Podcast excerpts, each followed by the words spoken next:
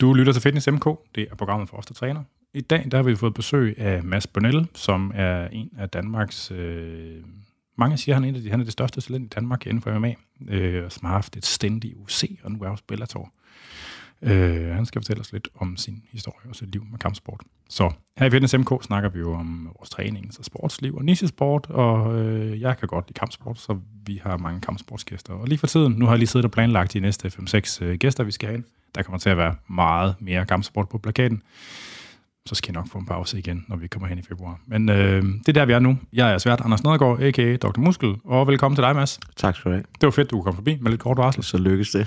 ja, øh, og det var jo... Jeg, jeg snakkede med Parlo for nylig. Han, er, han synes virkelig, at jeg skulle prøve at snakke med dig. Ja. Øh, og det selvfølgelig skal det. Vi prøver på at få kørt øh, alle dem, alle dem der har sådan et UFC-badge øh, igennem på en eller anden måde. Så jeg skal nok, øh, vi skal nok få noget af det her i løbet af 22. Fedt.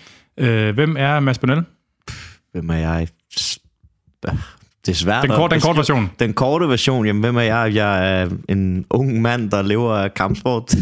ja, meget kort version. Er du, Virkelig... du er professionel professionel? Ja, nu er jeg. Ja. ja. Det var, ikke, det var jeg ikke sikker på, om der var nok øh, penge til, Nej, ligesom, at du det, kunne... det, er, det er der. Okay. Hvor gammel er du? Øh, jeg er 27. Hvor er du fra? Jeg er fra Brøndshøj Husum. Brøndshøj Husum? Ja, Husum skulle jeg nok mere sige. Brøndshøj, det er lidt mere den uh, finere del, ikke? er, er du ufin? Det ved jeg ikke. Det kommer an på, hvis, øh, hvis man skal hjem til en dames familie første gang, så er jeg meget fin, så vil folk tro, at jeg kom fra et palæ eller royal, øh, royal afstamning eller sådan noget med de manerer, jeg har. Men hvis jeg bare sidder med gutterne, så er jeg måske lidt grov i kanten, ikke? Du har sådan lidt en uh, gadedreng-vibe. Ja, okay. Eller sådan, det er min fornemmelse udenbart, ja, ja. men er, er det, øh, altså... Nej, altså, jeg hygger mig bare. Okay. Jeg elsker sjov ballade, ikke? Man har kun det sjov, man selv tager, hvis man ikke har noget, eller selv laver, ikke? Og hvis man ikke har noget selvironi, så er livet kraften med kedeligt. Ja, det er rigtigt. Ja. Det var fedt, du kom forbi. Jeg glæder mig til at høre din historie. Fedt. Øh, folk, der gerne vil foreslå ting, eller har spørgsmål til podcasten, de kan skrive ind på afn eller på programmets Instagram eller Facebook-sider. De hedder selvfølgelig begge to Fitness MK. Øh, vi skal tage i gang, men først skal vi have en skiller.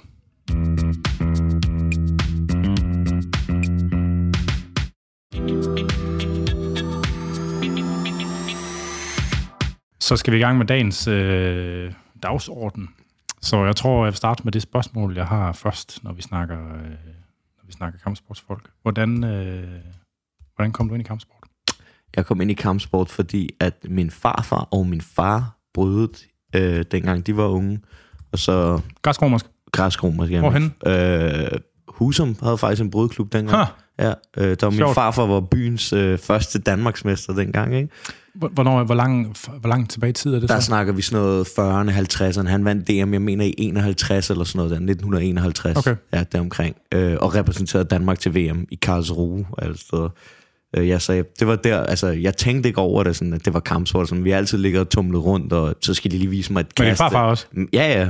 Altså farfar, far, whatever. Så jeg altid, jamen, så skal du lave det her trick, eller prøv lige den her af, og sådan noget. Så vi ligget og slås for sjov altid, ikke? Og så vil jeg faktisk gerne begynde... Det er ret lol. Ja, så vi altid ligge og slås for sjov, eller hvis man var lille, og vi havde været hjemme hos øh, nogle venner, og så når man kom hjem, så inden vi gik i seng, så skulle mig og min far altid lige slås, ikke? ja. Sådan har det altid været. Men øh, så vil jeg gerne begynde til karate. Ja. Så vi gik op i Grønlandscenteret for at kigge på noget karate. Mig og min far, der har været sådan noget 5-6 år. Og så står jeg og kigger på det, og så begyndte jeg at græde, fordi jeg synes, det så så nederen ud, ikke?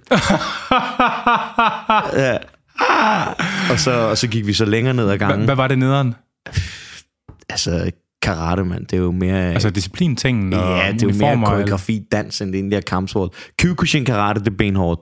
Men sådan noget Shotokan karate, det skal folk ikke komme og sige til mig kampsport, okay? Det er, den får der, du flak på, den der. Jeg er ligeglad, okay? Der er mere... Shotokan karate hører mere hjemme hos Vild med Dans, end det gør i altså, kampsportsregi. Ja, men jeg er glad for, at du siger det. Sorry to say, men altså... Kender, kender du nogle af de gamle historier med, hvordan der har været beef mellem Shotokan og Kyokushin tilbage i 70'erne og 80'erne? Nej, men jeg kunne forestille mig, at Kyokushin bare har kicket det shit ud af de der Shotokan-drenge. Ja, men altså, jeg tror, altså, jeg tror den der, det der med, at karate er meget stiliseret, og de ja. ligesom er polariseret i nogle meget afgrænsede ja. former, det tror jeg lidt er øh, sådan et nyere fænomen. Mm. Altså fordi i, i gamle dage, eller ikke i gamle 50'erne, 60'erne, 70'erne, da der var Karate World Cup der, der var det på, på tværs af stilarter, Ah, der, var, okay, der var okay. det ret MMA, MMA faktisk. Okay. Der var det uden skinner, uden handsker, øh, Ja. Og selvom folk ikke var øvet, altså nogle af dem var øvet i sådan noget cast og submission, så var det faktisk, altså så var det ikke ligesom band. Nå, Så okay. det var meget MMA-agtigt dengang, og der stillede Shotokan folk også op. Okay. Men jeg tror, det der med, at det er blevet meget stiliseret, Ja, altså, ja. det tror jeg, jeg har på fornemmelsen, at det, altså, sådan som jeg forstår det, nu er der sikkert en eller anden karate-historiker, der skriver og fortæller mig, at jeg er et idiotisk røvhul, der tager fejl, og det kan også sagtens være. Det Men, det, men det, det, er sådan, jeg, det er sådan, øh, jeg forstår det, ligesom, at den der polarisering, hvor det ligesom er meget delt op, det, det, er, lidt, det er et lidt nyere fænomen. Mm. Ja, det, det skal nok, det, det ved jeg ikke øh, sådan rigtig noget om, men, men øh, ja, jeg var op der, se karate, Du tudede, begyndte tudede over, hvor nederen karate var. tude over, hvor nederen det var. Det det var, shu- det var, shu- det var Shotokan, ikke? Og så længere ned, ad- længere ned ad gangen, der var der så brydning, og så var bare sådan, jamen, så prøv her, så prøver vi at gå herned. Så var jeg bare, så gik jeg bare til det, ikke? Det synes jeg Og, og det var sjovt. græsromersk også. Det var, du kan kun Men det var som, det eneste, der var dengang. som, nej, nej, i Danmark, jo, nu kan du køre fristil, men der Ja, er ikke ja. nogen, der kører fristil i Danmark. Nej. Øh, Men jeg mener, det har altid været sådan, du, som mand kan du kun køre græsromers, og som kvinde kan du kun køre fristil i Danmark. Nå. Ja. Men der er vel begyndt at komme sådan fristil med tilknytning til Det- det, nogle af grapplingklubberne, er der ikke Det det? ved jeg faktisk ikke, for at være ærlig.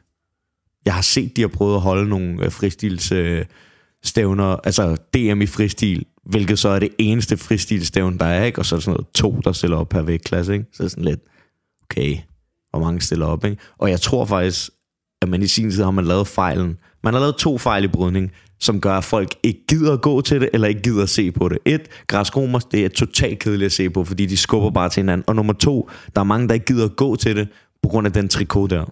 Ja, det er jo ligesom, det er ligesom med sporten vægtløftning. Ja, Altså, der kan man sige, at vægtløftning var heldig, fordi man har fået en revival på grund af, på grund af CrossFit. Ikke? Ja. Den, øh, der er bare ikke nogen CrossFit for græsromersk brydning. præcis. Men jeg tror, hvis man i sin tid havde gjort sådan, okay, man har en rash guard og et par shorts på, ikke? og Ja. brødstøvler, og så kører vi fristil, så, så tror jeg faktisk, at sporten kunne have været relativt stor, for jeg føler, at der er ret mange, der godt kan lide jiu-jitsu herhjemme. Ja, Øh, og det er jo rimelig tæt op af jiu-jitsu fristilsbrydning, ikke? På ja, mange områder. ja. Men, men mere atletisk på en eller Ja, anden... og ikke lige så dovent. Ja. Ja, jiu-jitsu, det er dovenmands grappling. Og det er ment på den bedste måde. Jeg elsker jiu-jitsu. Og du er vel sådan, man kan vel i virkeligheden betragte dig som en jits... Øh, altså, det er, dit, det er dit der, hvor du er stærkest, ikke? Eller hvad? Boxing eller jits, en af de to ting. Men øh, hvad hedder det nu? Det er godt at være doven i så hvis du kan lave alle dine ting med at bruge så lidt øh, kræfter som muligt, så ved du, du gør noget rigtigt. Men det er ikke godt at være doven, hvis du bare er sådan en, åh, oh, du, der er en, der prøver at sweep dig, og så, oh, så lægger du dig bare nederst, i stedet for at kæmpe for positionen. Sådan noget lort, ikke? Ja. Men ja. Ja. Jamen det er, ja, men det er meget sjovt, altså fordi jeg, det er underligt, det der hvordan fristil, det blev en ting i USA, ja og hvordan græsromersk, det ligesom blev en ting i Europa. Der findes også fristil i Europa, men græsromersk ligesom er større, ikke? Jo, jo, jo men, i, men i USA er det heller ikke helt fristil. Der er det catch wrestling og folk style, de kører. Så, og det er lidt anderledes for fristil. Så det er sådan, hvor i Rusland, så vidt jeg ved, så er det fristil. Men i USA på college og sådan noget der, der er det folk style. Og, ja, Men det er, jo, det er modereret, for man får færre, altså jeg tror nok forskellen er vel bare, at man får færre point for casting. Øh, for- for at gøre det mindre farligt. folk style, det er mere sådan noget med at kunne ride en, øh, en øh, modstander. Du må vist heller ikke lave øh, fuld bodylock. Øh, altså, Nå, okay. må du vist heller ikke i folk troede style. fakt- jeg så det er mere sådan med wrist rides og sådan noget, så vidt jeg kan forstå. Okay, Ja. det går, at man skal have en, øh, en specialist på besøg en gang Ja. til at fortælle, hvordan det Ja, hænger det sammen. godt, hvis du kan finde sådan en her i Danmark, der har styr på det. Ja, det behøver jo ikke være en fra Danmark. Nå, vi laver, ja, okay, vi laver er også rigtigt. engelske sprog en gang. Ja, okay, okay. Øhm, hvordan, var, hvordan var brydning for dig? Det var mere bare sådan noget, jeg gjorde for, for sjov. Det var ikke uh, som, Du var 6 år gammel. ja, 6 til sådan noget 12-13 år gammel. Det var ikke sådan noget, det var ikke seriøst. Det var bare sådan, det hyggede man. Og, men jeg føler faktisk på en måde, at det er det, der har givet mig rigtig meget af sådan mine atletiske øh, evner, hvad, hvad man kan sige i dag, på grund af, at det har meget med motorik at gøre. At du, altså, det lyder åndssvagt, men bare sådan med at slå koldbøtter og lave værmøller, og så bryder man selvfølgelig også med andre. Og sådan, ja. Ja. Jeg føler, at det har givet mig rigtig meget øh, motorisk kunde, Ja. øh, et godt fundament på det område, ikke? Fordi det tænker jeg nogle gange, når man ser mal og brydning med nogle af de der russere, ikke, som bare fucking har fået det ind med modermælken. Ja. Den der, altså, det der med at få sådan en, altså den der fornemmelse for en bevægelse tidligt, og man ligesom får evnen til at udforske alle varianter, og, sådan, og, og du ved, man føler bevægelsen på, en, på sådan en helt særlig måde, Ja, når man lige har fået præcis. det ind med modermælken. Ikke? Lige præcis. Øh, det, det er bare svært at... Altså, man kan godt blive god, selvom man starter sent, men man kan, altså, Vi er alle der, er også, sammen der, er også, der er også bare et andet niveau af god, som... Jo, men altså igen, vi er alle sammen forskellige. Nogle de kan begynde som 18-årige, så tre år efter, så står de nærmest i en OL-finale, og så har du nogen, der bare, altså, De har bare dyrket siden de var seks. Vi har alle sammen vores egen historie og vores egen måde at komme til der, hvor vi gerne vil hen på. Ikke? Nogle tager det lidt længere tid, andre tager det bare, og så er deres karriere over. Ja. Så er det sådan lidt, vi er alle sammen forskellige. Ikke? Hvordan, hvad, hvad laver man til, når man går til græskommernes brydning som barn? Jamen, så er det sådan noget med, så varmer man op med nogle koldbøtter og baglændskoldbøtter, og så faktisk så laver man greb, så er det kast, man laver, i hvert fald dengang, ikke? Ja. Sådan hovedfaldsgreb, hoftekast, øh, flyvende mar, arm drags, øh, og så sparer man. Altså, så bryder man, ikke? Ja. Det kan man godt sætte. Altså, det, altså jeg tænker bare, at jeg kunne godt forestille, jeg, jeg ville egentlig have troet, at det godt kunne være svært at styre en flok unge knejder til, til, til det. Altså sådan, men, det øh, tror jeg. Jeg ved jo ikke, hvordan de gør det nu. Nej, jeg har nej, været i en brødklub i altså, jeg ved, sindssygt mange år, ikke? Så, men dengang, der virkede det fint. Ja. Men altså, hvis du spørger træneren, så har han sikkert sagt, at vi var nogle møgunger. Jamen, så, ja, ja, sådan er det. Ja. Hvordan, hvordan, øh, hvordan var sådan, øh, så det sociale feedback på det? Altså, var det sådan, du ved... Øh, altså, blev man sådan kongen af skolegården, eller... Ja, Eller sådan, sådan lidt. Altså, jeg var måske lidt, øh, da jeg var mindre, sådan, sådan noget 6. 7. klasse, var jeg måske lidt en, en uh, slagsbror, ikke? Ja, Men så begyndte det, i takt med, at jeg begyndte at bokse rigtig meget, så begyndte det sådan, så sagde det mig ikke rigtig noget. okay. Det der med at, med at slås. Men før det, så var jeg frisk. Ja. Som sådan en lille dreng, ikke? Lille, hisse, taget. lille hisseprop. ja. Ja, du... Øh, du altså, jeg, altså, hvad hvad er din egen oplevelse af, om du er til den hurtige eller den udholdende side? Om jeg hvad? Om du er til den hurtige eller udholdende side? Um, Det er sådan et spektrum, de fleste folk ligesom kan ligge på, ikke? jeg føler, at jeg er måske mere til den udholdende side. Okay. Øhm, jeg føler, at det, der faktisk er min allerbedste force, når jeg kæmper, det er, at jeg er virkelig god til, øh, hvis du har sådan en konditionsbank, Ja. så er jeg rigtig god til at styre, styre økonomien, vide, hvornår jeg skal øh, altså, træde på pedalen, og vide, hvornår jeg skal trække fra. Ja. Og jeg er rigtig god til at bryde folk ned mentalt, føler jeg, når vi kæmper. Ikke? På, altså på at, at have en, give et indtryk af, at du er i bedre form, simpelthen, eller Jamen, hvad? ikke, jamen, ikke nødvendigvis bedre form, fordi der, er- der, er- du kan være nok så god form i forhold til det der med hjerte, heartbeats og alt det der shit, ikke? Ja, Men den allervigtigste form, det er det, der sidder op mellem ørerne på ja, ja det var fordi, du sagde det sammen. Det var derfor, ja, ja, jeg troede. så hvis du, hvis du kold nok, jeg føler den måde, at jeg, jeg godt kan lide at kæmpe på, at den der bryder folk ned, det er, at jeg hele tiden i dit ansigt. Selvom du slår på mig, så har jeg så godt forsvar, jeg er hele tiden i dit ansigt, og jeg slår dig, men jeg slår dig ikke nødvendigvis hårdt. Og så hver gang du bliver ramt, så, åh, åh, så spænder man lidt op, og så i takt med, at du spænder lidt op, og du hele tiden er på bagfoden, og jeg er hele tiden i dit ansigt, og du er måske bange for at blive taget ned, og plus du får et jab i hovedet, eller et jab i maven, eller bliver det der med low-kicket. pres, pres, ja, pres, pres, pres, pres, pres, pres, pres, pres, pres, bare hele tiden. Så jeg presser mig, så til sidst, så tænker de på deres egen, altså så sætter de tvivl på deres egen manhood, og så, så knækker de. Men det kræver selvfølgelig også, at man skal have en stor gastank for... Selvfølgelig, det selvfølgelig. Det var, grunden til, at jeg spurgte, det var egentlig, øh, det var, da jeg gik i skole, jeg tror, jeg har fortalt historien til, så dem, der har hørt den før i podcasten, de må øh, undskylde mig, men der var, da vi gik i skole, det, var sådan en, det var den indskolingen og udskolingen, der havde været deres skolegård, så Ja, var det ligesom ja, den ja. lille og den store, ikke? Mm. Øh, jeg tror, det er i anden eller tredje klasse, kom der sådan en fyr, der hed Kasper, som bare var sådan et fucking fysisk specimen, som bare var super hurtig, ikke? Og han var fandme en slagsbror. 1,45 høj.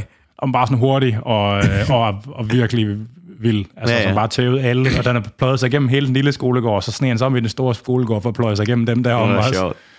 Og nu er han, han er simpelthen den hyggeligste, stille og rolige mand nu. Han var bare... Når I kender stadig hinanden, jeg, jeg er sådan møder ham en gang imellem. og det er meget sjovt. Men han var sådan bare sådan et, et, altså han er bare, bare den, et af de største fænomener, sådan en eksplosiv styrke, jeg nogensinde mm. har set. Altså, det er helt sindssygt. Altså, han kunne virkelig være blevet til noget. Men jeg tror, han havde ikke rigtig øh, Nå, det mentale. drivet til ja. ligesom at ville udnytte det der. Ikke? Der er også noget med, at græsset det er også ofte på den grønne side af hækken. Ikke? Altså, mm. at det er sjovere på at blive god til noget, man er dårlig til, end at udnytte det talent, man har.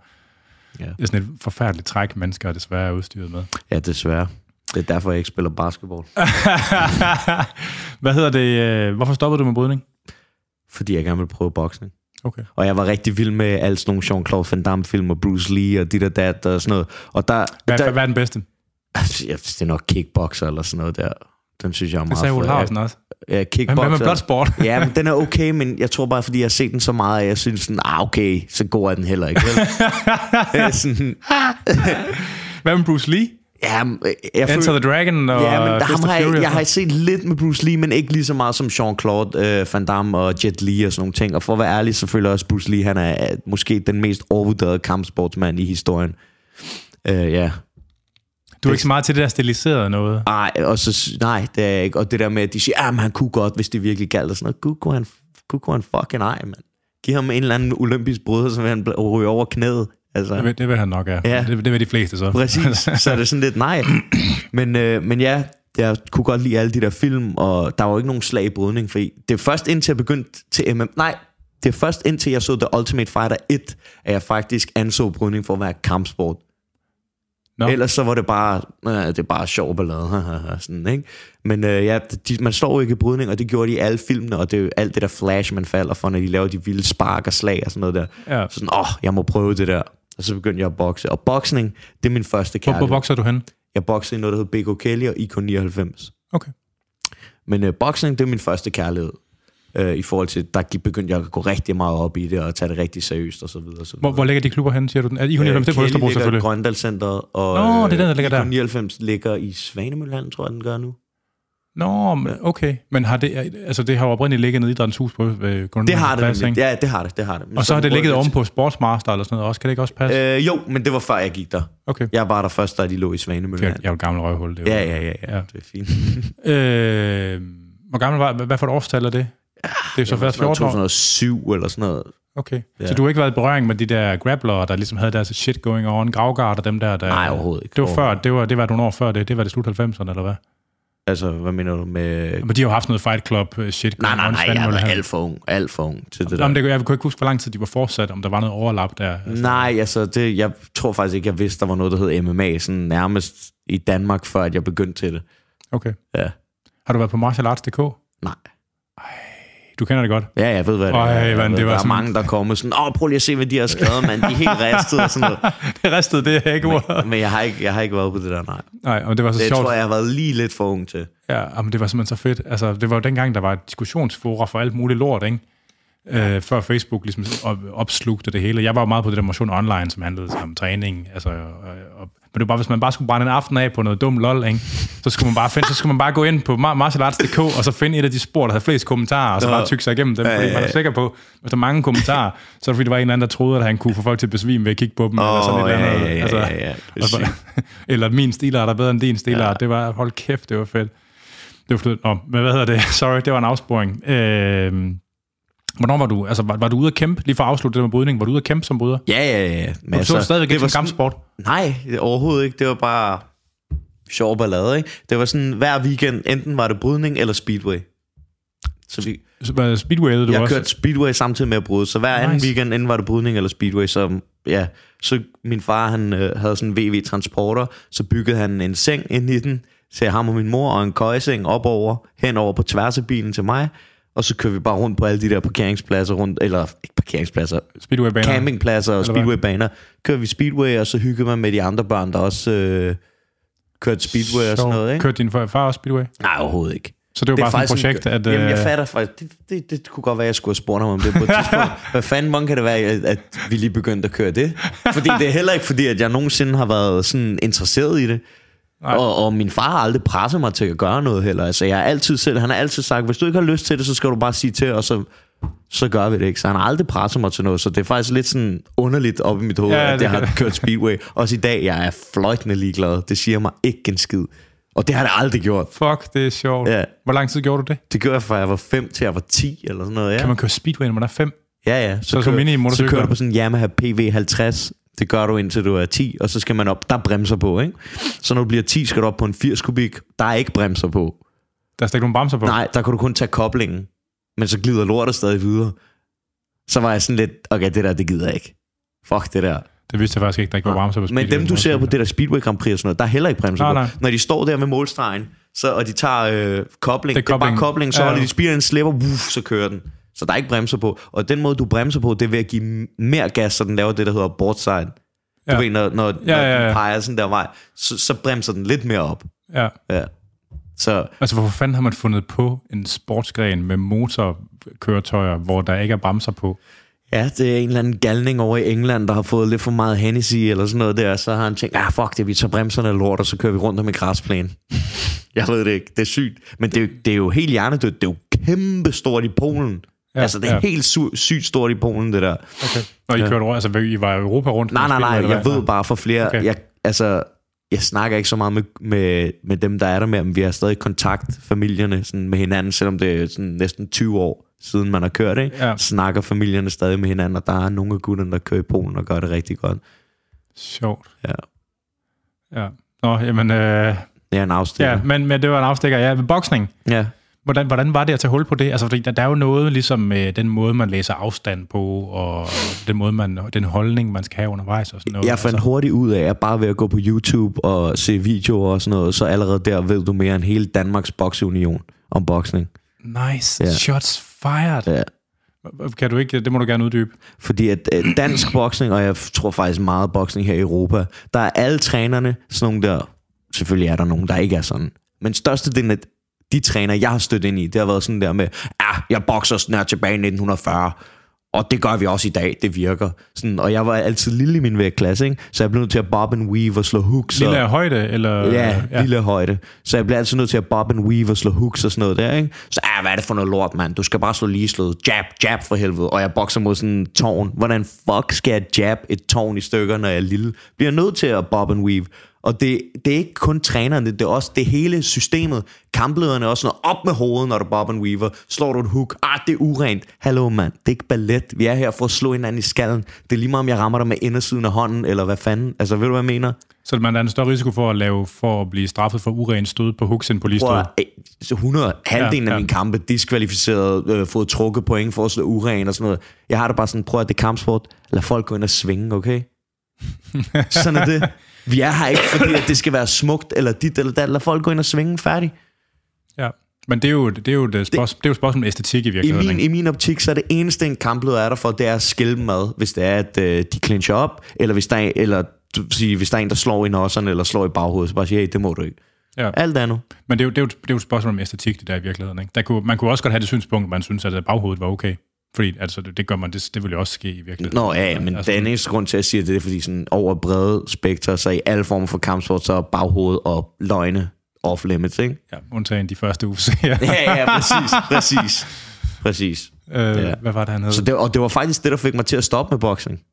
På grund af alle de der regler og sådan noget. Du kommer, du har lige fået dum på overlem. Ja, du skal barbere dig. Sådan, "Øh, hvad mener du? Ja, men øh, det kan hjælpe dig på en. Det kan cut modstander. Eller, jeg ved ikke, hvad fuck deres regler er. Hvem- Men så- hvem, hvem, hvem, siger, du skulle barbere dig? Det er regel. Du skal barbere dig. Du må ikke have skæg, når du bokser som amatør. Jeg ved ikke, om det stadig er sådan, men det var det dengang. Ikke? Åh, det er Og sygt nok. Sådan noget med, at men shortsene, de skal være så og så lange, og du må... Ja, altså, der er så mange åndssvage Det regler. var karate.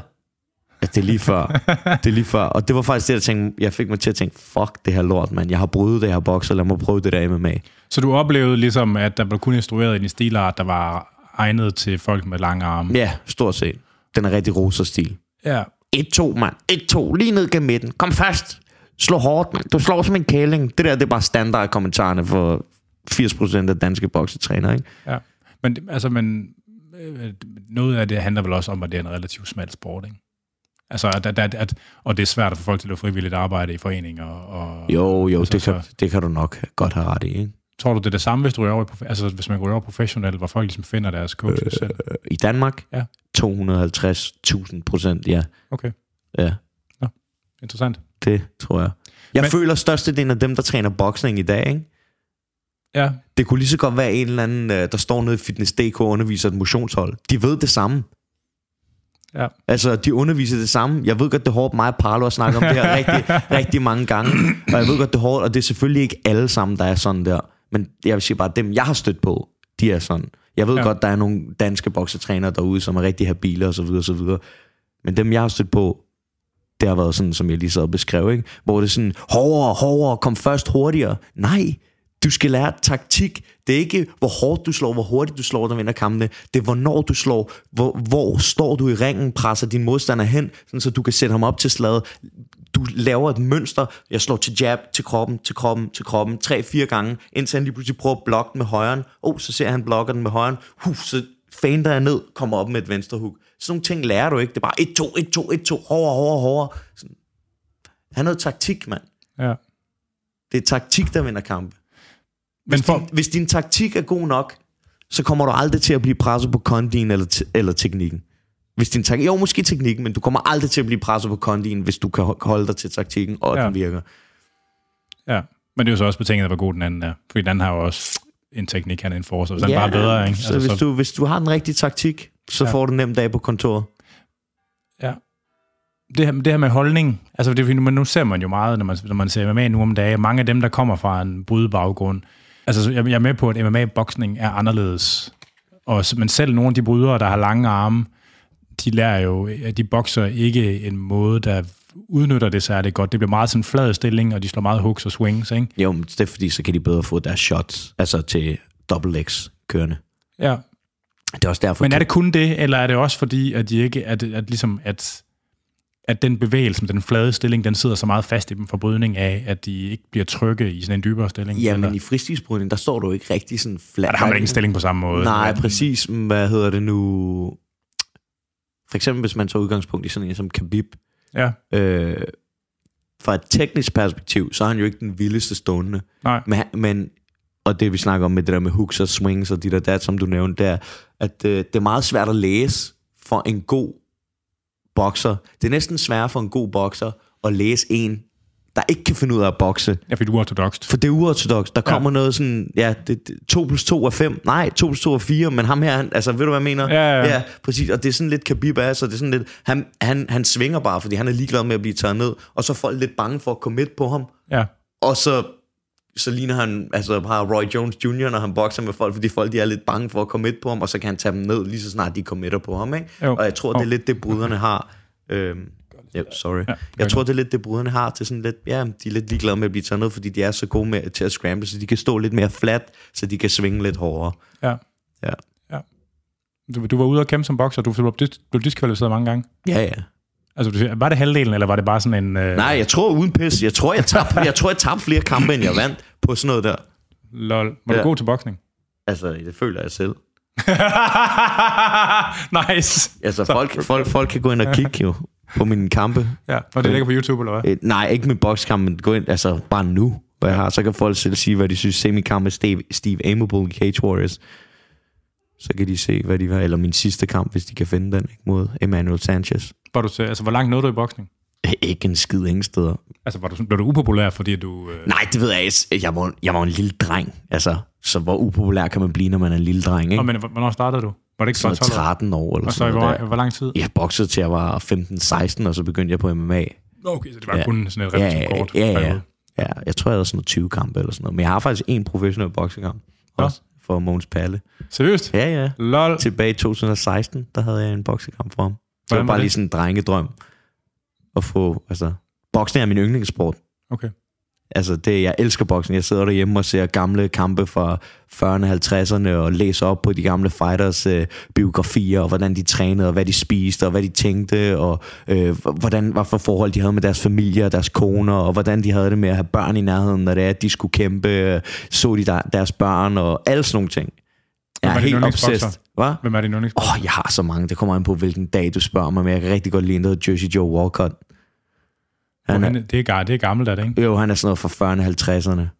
Er der, er der video af det? Ja, ja, ja. Han har, jeg tror, han har min yndling, yndlingsknockout mod en, der hedder Esser Charles. Okay. Ja, den er sindssyg. Hvad- Og, men, men, men hvis jeg skal sige helt ærligt, min yndlingsbokser helt ind til benet, og det er den eneste mand, jeg nok bare vil være, den anden, den anden mand, jeg vil være helt fucking starstruck for at møde, det er James Tony. Hvem er det? Det siger, det, James, han har kæmpet, han er faktisk den eneste bokser, fordi der var sådan tilbage i 10, 2010, 11, 12, der var mange bokser, der snakkede lort om MMA. Og ja. så gav Dana White faktisk mange af dem et tilbud om, hey, så kan I få en kamp mod ja. en MMA-fighter. Så James Tony sådan, jamen det gør jeg. Fint. Så kæmper han mod Randy Couture. Åh, Så bliver han så bare savet over. Og arm triangle, ikke? Men James Tony, han er nok min favoritbokser nogensinde. ja. Ja. På grund af det, eller... Nej, altså, nej, eller nej, nej, nej, nej. På grund af, at han er så slick. Det er helt sindssygt. Og så er han bare kold i røven. Og han har gået hele vejen fra mellemvægt op til, op til heavyweight og vundet bælter. Men han er ikke sådan en, der er blevet... Altså, han er ikke sådan en, der der ser helt hakket ud og sådan noget. Altså, han er totalt fed med rødvinspatter og sådan noget der. Men Det er jo en ting i boksning nu om dagen. men han, men han smadrer bare folk. Og han står bare helt, helt ligeglad.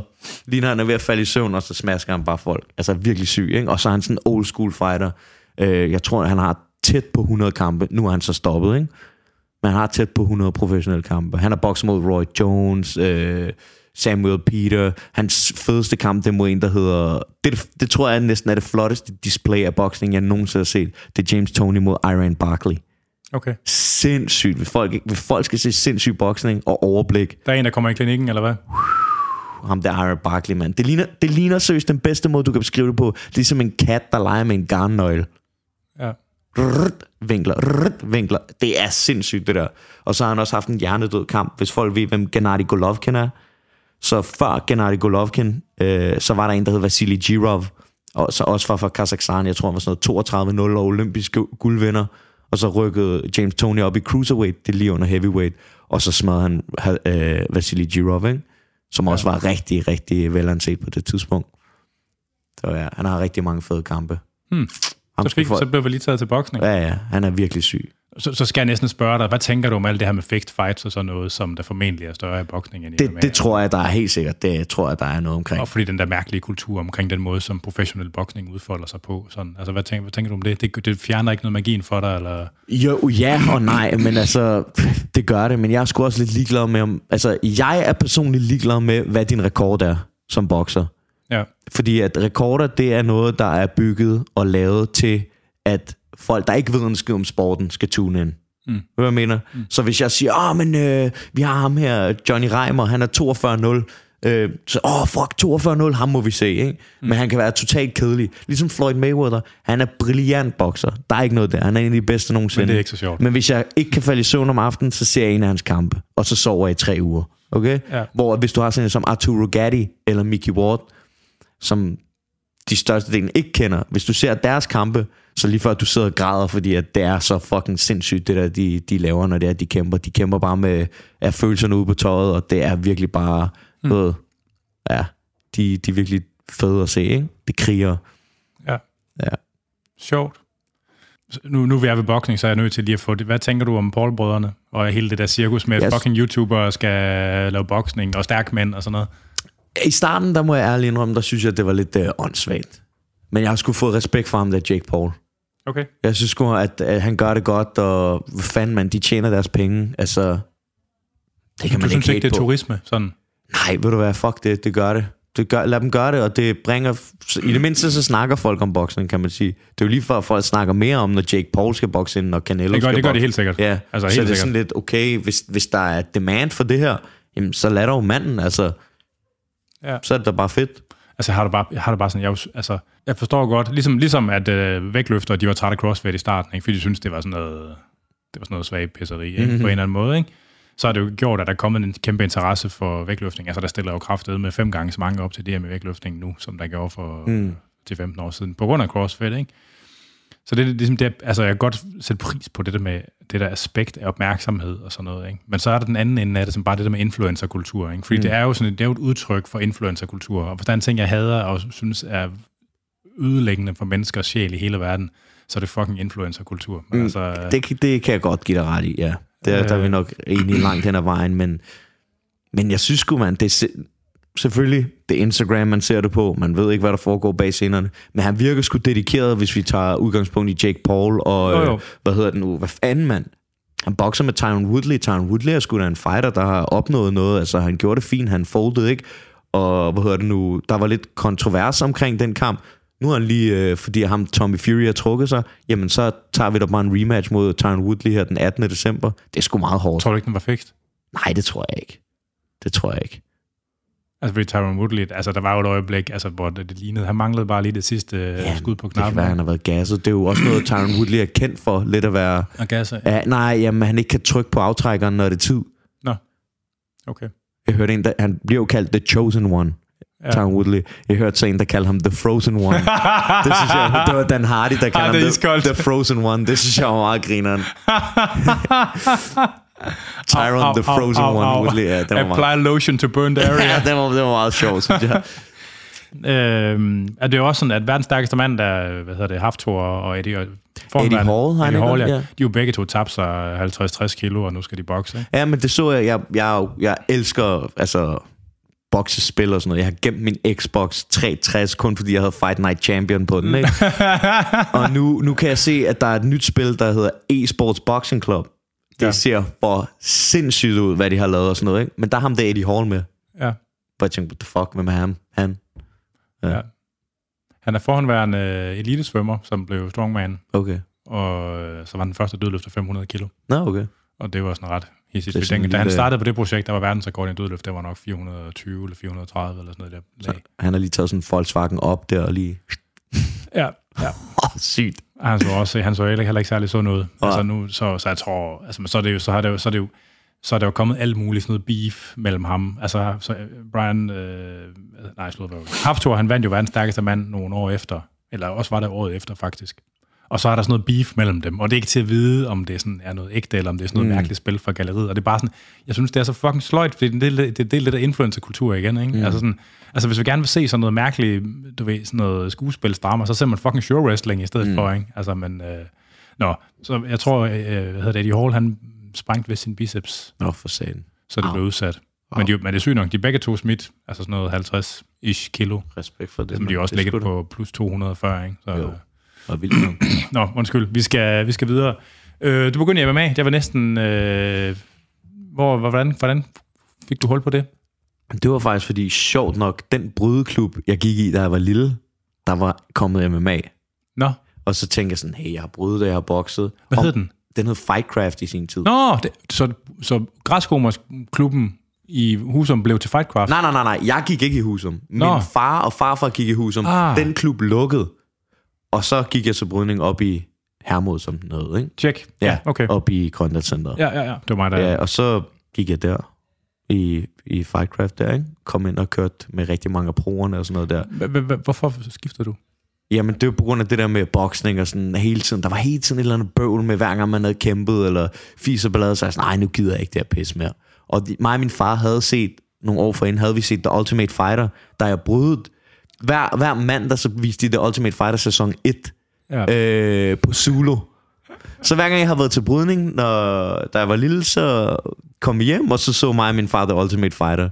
Nice. Ja, og så var han sådan, kan du se, mand, bryderne, de kan, de kan noget. Det er det, jeg siger til dig. Sådan, ja, ja, ja, ja, ja. Så siger, du hvad, han har sikkert ret, den gamle. Lad mig prøve, jeg har brydet, jeg har bokset, så lad mig prøve det der MMA, ikke? Ja. Så Hvor gammel var du der? Det var så første gang. 16-17 eller sådan noget. Hvordan var det? Øh, sjovt. Ja, det ved jeg ikke. Det var bare, Var du solgt med det samme? ja, ja, ja. Hvem underviste? Øh, der var lidt forskellige. Der var Kupti, han var deroppe øh, en gang imellem. Og så var der Thomas Lecour, Tue, øh, var der en, der hed Brian, To tanker. ja, Tutranka og Brian Grunemann. Ja. Øh, og så var der en, der øh, Sune Bjerglund, og Tim Vinter havde også et hold. Så det var lidt forskelligt med, hvem der var, ikke? Ja. Ja. Men øh, du havde jo selvfølgelig en, en ret egnet sportsbaggrund. Mm. Kom det, altså, kom det til udtryk med det Ja, samme? ja, ja, ja. Jeg kan huske, at øh, jeg var pavestolt. Dengang var det Kenneth Rosford, der var, han var the shit dengang, ikke? Ja, ja. Han var Cage Wars champ. Altså fordi jeg havde øh, sådan god brydning i forhold til mange af de andre, og mig og Kenneth var nogenlunde samme størrelse. Så var han sådan, hey, vil du ikke komme og træne med mig sådan fredag, bare sådan formiddag, bare dig og mig og sådan noget. Så var jeg bare, åh, oh, fuck, han vil træne med mig. og Sådan, det var virkelig øh, motiverende, ikke? Sådan, åh, oh, jeg får lidt respekt af en af de gode øh, gutter. Sådan, det gav jeg endnu mere blod på tanden, ikke? Sådan til slow rolling bare? Nej, nej, eller- altså så sparede vi, eller vi, klin, vi trænede brydning, eller jiu-jitsu, whatever. Men kunne han få noget ud af det? Tydeligvis. Hvad, hvad lavede du, mens der gik du stadigvæk i skole der? Eller Ja, jeg gik stadig i skole. hvor lang tid gik der, før du fik den første kamp? Fan. Har det gået et halvt år eller sådan noget der? Måske. Det er også relativt hurtigt. Ja. Jeg kan faktisk ikke, øh, jeg kan ikke rigtig, jeg tror det er et halvt år. Okay. Ja. Der. Jeg kæmpede i september 2011, havde jeg min første MMA-kamp. Pressede du selv på? Lidt, ja. Ja, jeg vil gerne kæmpe i gang, ikke? Ja. ja fordi Men hvad var visionen? Altså, du jeg har i gang. altid været sådan der, når jeg går ind i noget, så er det 100%. Og jeg kunne se, når jeg kom ind, jeg kunne køre med, altså, jeg kunne køre med brugerne, ikke? Mm. Så er jeg sådan, okay, det her, det kan jeg godt komme fucking langt i. Ja. Ja. Så det vidste du allerede, da du Det var vidste 16 jeg allerede. Okay. Ja. Og det er sygt nok. Ja. Men var det altså sådan... Så du, du har det grad af talent, ikke? Jo, jo. Ja. Men jeg tror også, mit talent, det er, at jeg lærer hurtigt. Ja. Ja. Det er måske mit talent. Hvad, hvad, hvordan gik din første kamp? Ja, jeg vandt på TKO i anden omgang eller sådan noget. Men altså, jeg gik bare ind og svingede. altså virkelig. Altså, tog for- ham ned, jeg tog ham ned 50 gange, og lå ham komme op. Tog ham ned, slog ham, lå ham komme op, tog ham ned, slog ham, lå ham komme op, og så TKO i ham, hvor, fordi han quittede, fordi han fik så mange på hovedet, ikke? Hva- Hvordan, hvordan er pointsystemet der? Får man point for takedowns, også selvom man ikke gør noget med dem? Øh, nej, det tror jeg ikke. Men man bryder dem anden ned psykisk. øh. Ja, men altså, altså det var one, det var one way traffic. Ja, okay. Man sige det sådan. Jeg tror faktisk, den ligger på YouTube stadig. Nice. Ja. Eller nice for dig. Knap så nice for den anden. Nå, ja, ja. ja men der, der kan du se den, hvis det er, ikke? Jo. Hvor en, der hedder Lasse. Ja. Ja. Men altså, var der sådan en bevidsthed omkring, at du var talent der hos de andre også? Nå, ja, det tror jeg. Så hvordan, snak, altså, hvordan snakkede I om det? Vi snakker ikke rigtig om det. Okay. Sådan, bare sådan, ja. Folk sagde det til mig. Så sådan, okay. Det er det værste, man kan sige til sådan en ung stiv pæk. Altså, Ja, men både og. Det er det, hvis du ikke kan finde ud af at håndtere det. ja. Men ja, hvis du kan håndtere det, så er det fint. Så giver det bare mere blod på tanden. Nu skal den kraftede med have. Så skal man leve op til noget. Så hvad var din vision der? Altså, sådan, hvad så du for inden af den der var, altså rejse? Altså, Men det er faktisk vildt, også, altså i forhold til vision og sådan noget. Ikke? Jeg skal nok, jeg håber, jeg besvarer dit spørgsmål ordentligt. Men fordi dengang jeg startede, ikke, der var det nærmest utænkeligt, at en dansker skulle komme i UFC, eller Bellator, eller til USA og kæmpe. Ikke? hvem var toppen af poppen på det tidspunkt? Var det sådan noget GSP? Kampmann. Eller? Kampmann var i Nå, men sådan, altså, hvem der ja, var, det var GSP. Ja. GSP var på var toppen lækkert. i, væltervægt. Ikke? Men øh, hvad hedder det nu? Så man skulle til Amerika og sådan noget. Så planen var bare at give på munden, og så tage til Amerika, og så komme ind i en af de store. Ikke? Okay, så ja. Den var ligesom, det, det, det var noget, der ligesom, Ja, ja. okay, lå. Ja, ja, 100 procent. Ja, jeg, jeg vil være den bedste, ellers så gider jeg ikke. Nej. Ja. Nå, men det, det, der, ja. Altså, der er jo mange forskellige visioner af, hvad den bedste kan betyde. Ikke? Ja, ja. Øhm, sjovt. Hvordan øh, udfør, altså hvornår, hvor mange, hvor mange amatørkampe havde du? Seks amatørkampe. Jeg havde min første tre på sådan lidt over en måned. Bare bap, bap, bap. Sådan der. Ja, det var sygt nok. Hvordan, hvordan var det sådan psykologisk for dig op til og efter kampene i starten? Altså, man er altid nøjeren på, når man skal kæmpe. Altså, Altså- men folk har jo det jo super forskelligt også, og der er jo nogen, der er helt smeltet sammen i hjernen en uge bagefter, og der er nogen, der er klar til at gå og svinge igen lige jamen, bagefter. jamen, altså, sådan i forhold til, for eksempel, der er mange, jeg ved, de kan ikke sove. Jeg sover som en baby, når jeg skal kæmpe. Altså, okay. der er jeg ligeglad. Det er mere bare sådan, men det er også noget, man lærer med tiden. Ikke? Før i tiden var jeg meget fokuseret på at vinde, hvor nu er jeg mere, mere fokuseret på at performe. For performer du, så kommer det, du gerne vil have. Nej, bare være, jeg skal bare fokusere på mig selv. Jeg har sådan en whiteboard, ligesom du har der, øh, lige ved min øh, seng, hvor der står nogle ting, jeg siger til mig selv hver dag. Det er okay at fejle. Fokusere på dig selv.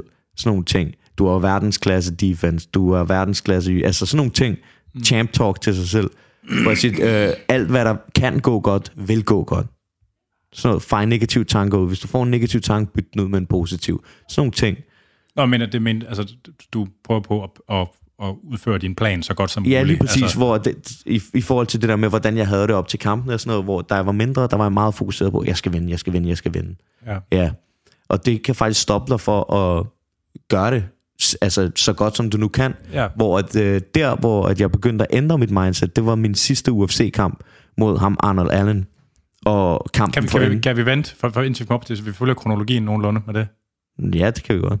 Ej, eller, eller, nej, kan- fuck, det kan- fuck det, fyr den af nu, så vi, vi, vi spoler- spoler bare tilbage bagefter. Okay, okay. Men der, hvor jeg begyndte at ændre min, mit mindset, det var ved den kamp med Arnold Allen og kampen for enden med Mike Santiago. Fordi kampen for enden med Mike Santiago, det er den værste performance, jeg nogensinde har lavet i nogen form for kampsport. Det er Okay. det værste lort, jeg nogensinde har lavet. Men jeg vandt. Men jeg havde det, som om jeg havde tabt bagefter. Så skuffet var jeg. Hvor Arnold Allen-kampen, der gik jeg bare ind og, og, og hyggede mig og holdt legestue. Og der havde jeg det, som om jeg vandt bagefter. Altså, jeg havde det godt. Jeg var sådan, ja, han fangede mig, men altså... Det er, hvad der sker. Jeg lavede en god performance, ikke? Ja. Øh, og så tænkte jeg sådan, okay, ved du hvad? Det, det handler ikke... Ja, det handler om at vinde, men det handler også allermest om at være den bedste version af sig selv. For hvis jeg er den bedste version af mig selv, skal, altså, så skal jeg nok vinde. Og hvis ikke at det sker, så er jeg stadig lavet en god performance. Så er det win-win. Ja. Ja. Og så giver det en lidt mere ro, ikke? Det er jo forskellen på det, man kalder resultatmål og procesmål. Mm. Altså, og du har så opdaget det selv, men det er jo sådan en del af det, der sådan er, findes i sådan sportspsykologi, at ofte så er det, altså ofte så er det sundere psykologisk og mere sådan bæredygtigt at være procesorienteret end Mm. resultatorienteret. Man, når, man, når man er resultatorienteret, så taber man mere, når man taber. Ja, lige præcis. Altså, og det er, kan let blive usundt. Jamen, jeg kan huske noget, der var mindre, hvis jeg tabte en bokskamp. Jeg sad kraftigt med at tude. Jeg ved ikke, hvor lang tid man har smidt medaljerne af helvedes til og sådan noget, hvis ikke jeg fik guld. Ja. ja. Ud ja. med det der. Den lorte, lorte mindset. Og når folk sagde til mig, jamen slap af, du, du tager det for tungt. Nej, I fatter ikke en skid og sådan noget der. Nu kan man ikke blive verdensmester. og Sådan. der er bag din tredje amatørkamp, og snakker om knægt. Ja. Fuck, det er lækkert. Ja. Øh, hvad sagde du? Du havde seks amatørkamp, før du Ja. øh, havde din første professionelle. Du sidder lige med din fight record her på Wikipedia. Den første øh, MMA, det er Jamen, jeg, der, 2013. jamen, det er pro. Det er, det er den første professionelle, så Ja. du har haft Yes. seks amatørkampe hen over to år. Ja. Okay. Ja. Hvordan, øh, altså, hvor- hvordan solgte du den derhjemme? Sådan noget med, ligesom, at, du, at du gerne ligesom, du havde en vision om at blive professionel Jamen, kampsport. altså, min øh, far altid støttet mig i kampsport. Ja. Så, men han er lidt, øh, han er lidt double-edged sword, eller hvad fuck man siger, ikke? Fordi han er sådan en, ambivalent. Ja, fordi han er sådan, hallo mand, gå fucking uh, få dig ordentlig job og sådan noget der, ikke? Men, men, så, men så når det er, at jeg... det er som om alle karaktererne i dit liv, de har den samme stemme. Ja, det har de, det har de, det har de. Og så, og så, men så når det er, at jeg kæmper og sådan noget, ikke?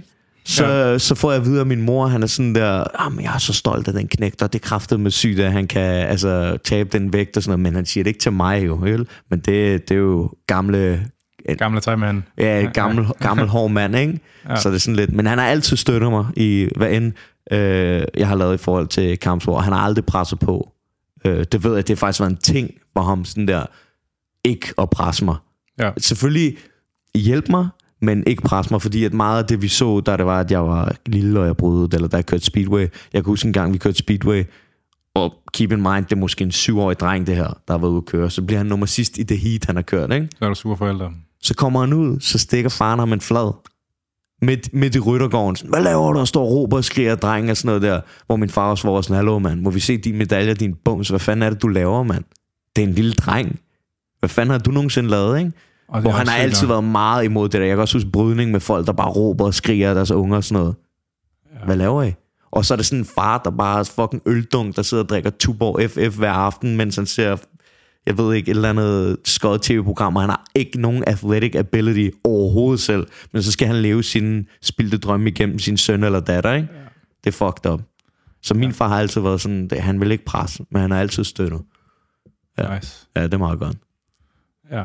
Og det er jo det er jo ikke nederen, når der opstår sådan noget kultur der. Altså, hvor Ja, ja, ja. sådan noget pacer-kultur. Det er altså, synd, det er synd for børnene.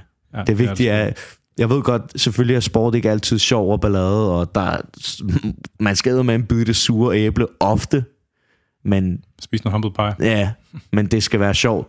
Det er vigtigt. Man skal altid huske, hvorfor begynder man? Fordi det er sjovt. Ja. Og hvis man ikke synes, det er sjovt i længden, og man hader det, men man elsker det, så skal man måske finde noget andet, ikke? Ja. Ved du hvad, jeg vil lige kaste en skiller ind, Det er godt. Øh. så er vi tilbage lige om lidt.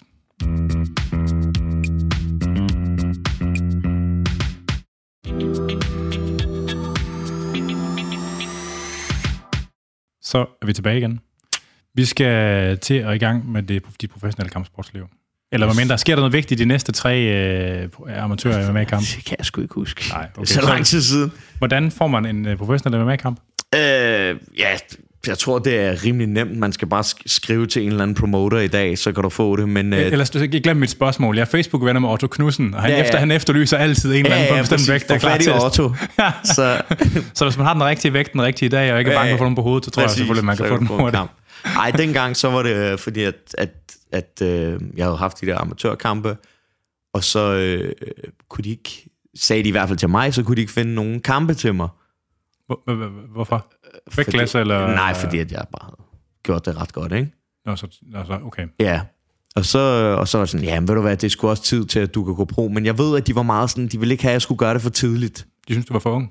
Nej, men også øh, sådan, de vil gerne have, at man skulle være moden til det, og så videre, og så videre. De vil, de vil heller ikke presse mig på den måde. Nej. Øh, De vil ikke presse mig frem. En, en, en langsom proces, hvis man kan sige det sådan, ikke? Og så de pludselig kom og sagde, ja, fuck det, mand. Nu, nu er det skulle ved at være tid. Sådan, okay, fedt. Så går vi i gang.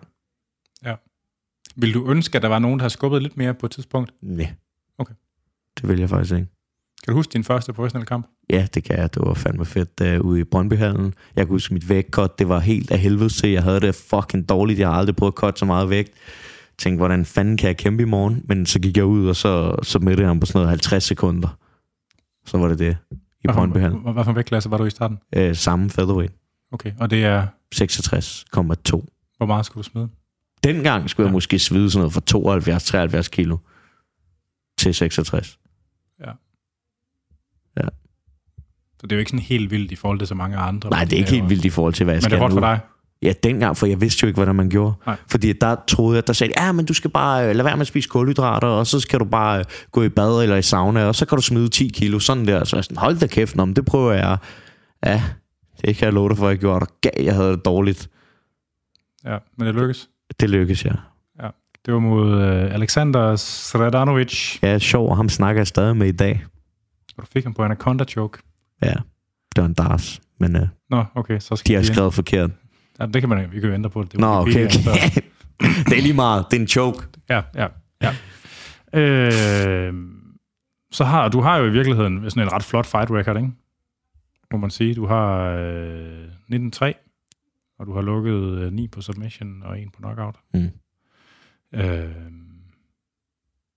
og du har tabt en gang på knockout og to gange på submission. Og så kan jeg se, at du har... Øh, der er mange sådan nogle øh, nord-syd submissions. Nej, Eller det hvad har eller hvad ikke. hedder de, Japanese øh, necktie. Ja, ja. Ja. Er, det- er det, er det, øh, altså, er det noget, du søger, eller noget, der opstår? Eller? Det er noget, folk giver mig, så tager jeg det. Okay. Du, man bliver ikke betalt for overtime, eller hvad man siger. Vel? Så hvis de, det, det er også lidt sådan noget med, at hvis du gør det rigtige for at komme op, så går du lige ind i den. Ja, ja. Ja. ja. Hvordan, øh, var, var, hvor mange, i den første kamp, der, hvor, vandt du nogle penge? Eller du må så vandt, Ja, ja, hvor meget var det? Jeg tror, jeg fik sådan noget 7.000 eller sådan noget der. Og du var 18 år gammel, eller sådan noget? 19. 19? Ja. Så hvad, hvad, hvad levede du af på det tidspunkt? HF, jeg gjorde i skole. Okay. Bare gå i skole, skole, skole. ja, Ja, ja. ja. trække SU lidt længere. ja, ja, præcis. ja. Hvordan, øh, hvor- hvor- hvornår, øh, hvordan så det, gik det sådan igennem de næste kampe? Fik du manager på, eller? Nej, det var, øh, hvad hedder det nu, træneren af klubben, der var manager. Øh, og så i, i starten af ens karriere, så er det jo bare, handler det bare om at komme lidt i gang, ikke? Ja. Øh, ja. Det jeg fik sådan en rigtig manager på, det var lige inden min UFC-kamp, min UFC-debut. Okay. Ja. Så man kan se, du har sådan et par, du har et par kampe om året, sådan en periode. Ja, der, lige i starten, ja, der, Ja. Havde jeg sådan, der havde jeg ikke, altså der var det slow process. Men jeg satte altid på at få tre om året. Okay. Det er mit mål, ikke? Så kan der ske ting og sager, så man kun får to, men altså, tre, det, det er ideelt. Og hvordan, og hvor, hvorfor lige det tal? Fordi at du skal tænke på, op til hver kamp, så har du 8 ugers camp, hvor du så skal tabe dig, og du skal i form og så videre, så videre. Så er det også vigtigt at give kroppen tid til at restituere bagefter, så er det ikke bare camp, camp, camp, camp året rundt. Ja, ja, træning er vigtig, men restitution det er endnu vigtigere.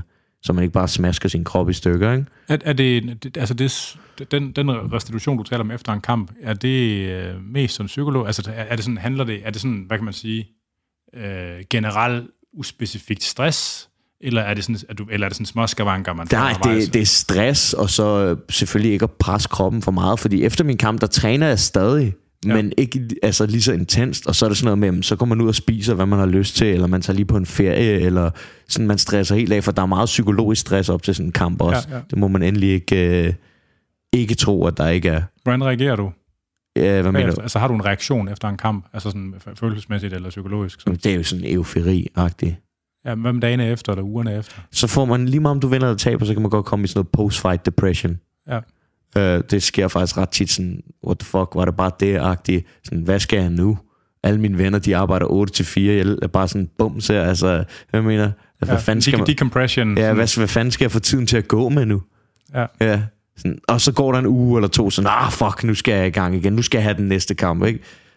Og, og, og det sjove er, lige når man har kæmpet, sådan, åh, nu skal jeg have en lang pause, lige når man har kæmpet. Går der halvanden to uger. Ah, nu er jeg gang kæmpe. ja. Og det, det skal er, være er, nu. Er det, er det, det der med, at du siger pausen, er det ligesom den akkumulerede byrde fra træningslejren, der når, der når hen til dig? Nej, Eller... det er mere sådan, altså, nu skal jeg lige gå noget tid, før jeg skal i camp igen, agtig. Okay. Den måde, ja. Altså, det er jo det, om du overtræner i virkeligheden, eller Nej, nej, nej, jeg er meget... Parlo og Jesper, de står meget for mit træningsskema. Og det, jeg tror nærmest, deres number one ting, det er, jeg skal ikke være overtrænet. Og hvis jeg selv kommer en eller anden dag... For jeg er ikke sådan en pussy, der bare er sådan, ah, jeg er lidt træt i dag, jeg gider ikke træne. Nej, nej. Der skal være et eller andet, jeg skal have ondt et sted, eller der skal være noget, som generer mig for, okay, jeg skal ikke træne i dag. Så vi snakker med dem. Nogle gange kan det også være, lad os sige, mig og Paolo, vi har aftalt, om vi skal træne halvanden time i dag. Men så kommer jeg ind, så kan han se på mig, jeg er ikke, hvor jeg skal være. Så efter 25 minutter, en halv time, siger en masse, vi er færdige for i dag. Mm. Så hvad så? Ja, men jeg kan, sige, du, ikke, du er der ikke helt i dag, så det er bedre, at vi bare lige slapper lidt af i dag, og så kan vi og du måske også skal skrue lidt ned i morgen, og så kan vi op det op igen, ikke? Ja. Så det er meget sådan, ja. Kan Ja, du godt selv rumme det? Hvad mener du? Altså, at... Øh, jeg fornemmer, at du har jo sådan noget perfektionist noget, ikke? Ja, Det der med, at altså, jeg, jeg er helt med på, at det optimale, det er at få nogle andre nogen til at stå for det, fordi specielt hvis man har det syn på sin præstation, det er, hvis man Mm. selv står for det, så kommer det til at gå galt. Mm. Altså, man, kan du godt rumme det? Altså, er du, er, du, er du tryg nok ved at lægge det i hænderne på jeg andre? stoler på dem. Okay. Det gør jeg. Ja. Øhm, også fordi Parlo respekterer rigtig meget i forhold til, at han har, han har øh, gjort det selv Ja, på højt niveau. Men, og det er lidt fucked up at sige, men det, og det har mig og Parlo også snakket om, det der blev hans, hvad siger man, øh, downfall. curse, Eller, det der blev hans curse, Ja. det blev min blessing. Ja. Fordi så kunne han give det videre til mig, ikke? Med at, hvordan han bare fucker sig selv op med træning og så videre og så videre, og hvad han har gjort, kom, ja, for at fuck sig selv op, så har han bare fortalt mig, og ligesom været sådan en storbror, der bare har holdt Ja. mig lidt i ørerne. Fordi i starten, der var jeg ærlig indrømme, der var sådan, fuck snakker jeg om, man, det er jo ingenting det her, hvorfor skal jeg lave det her?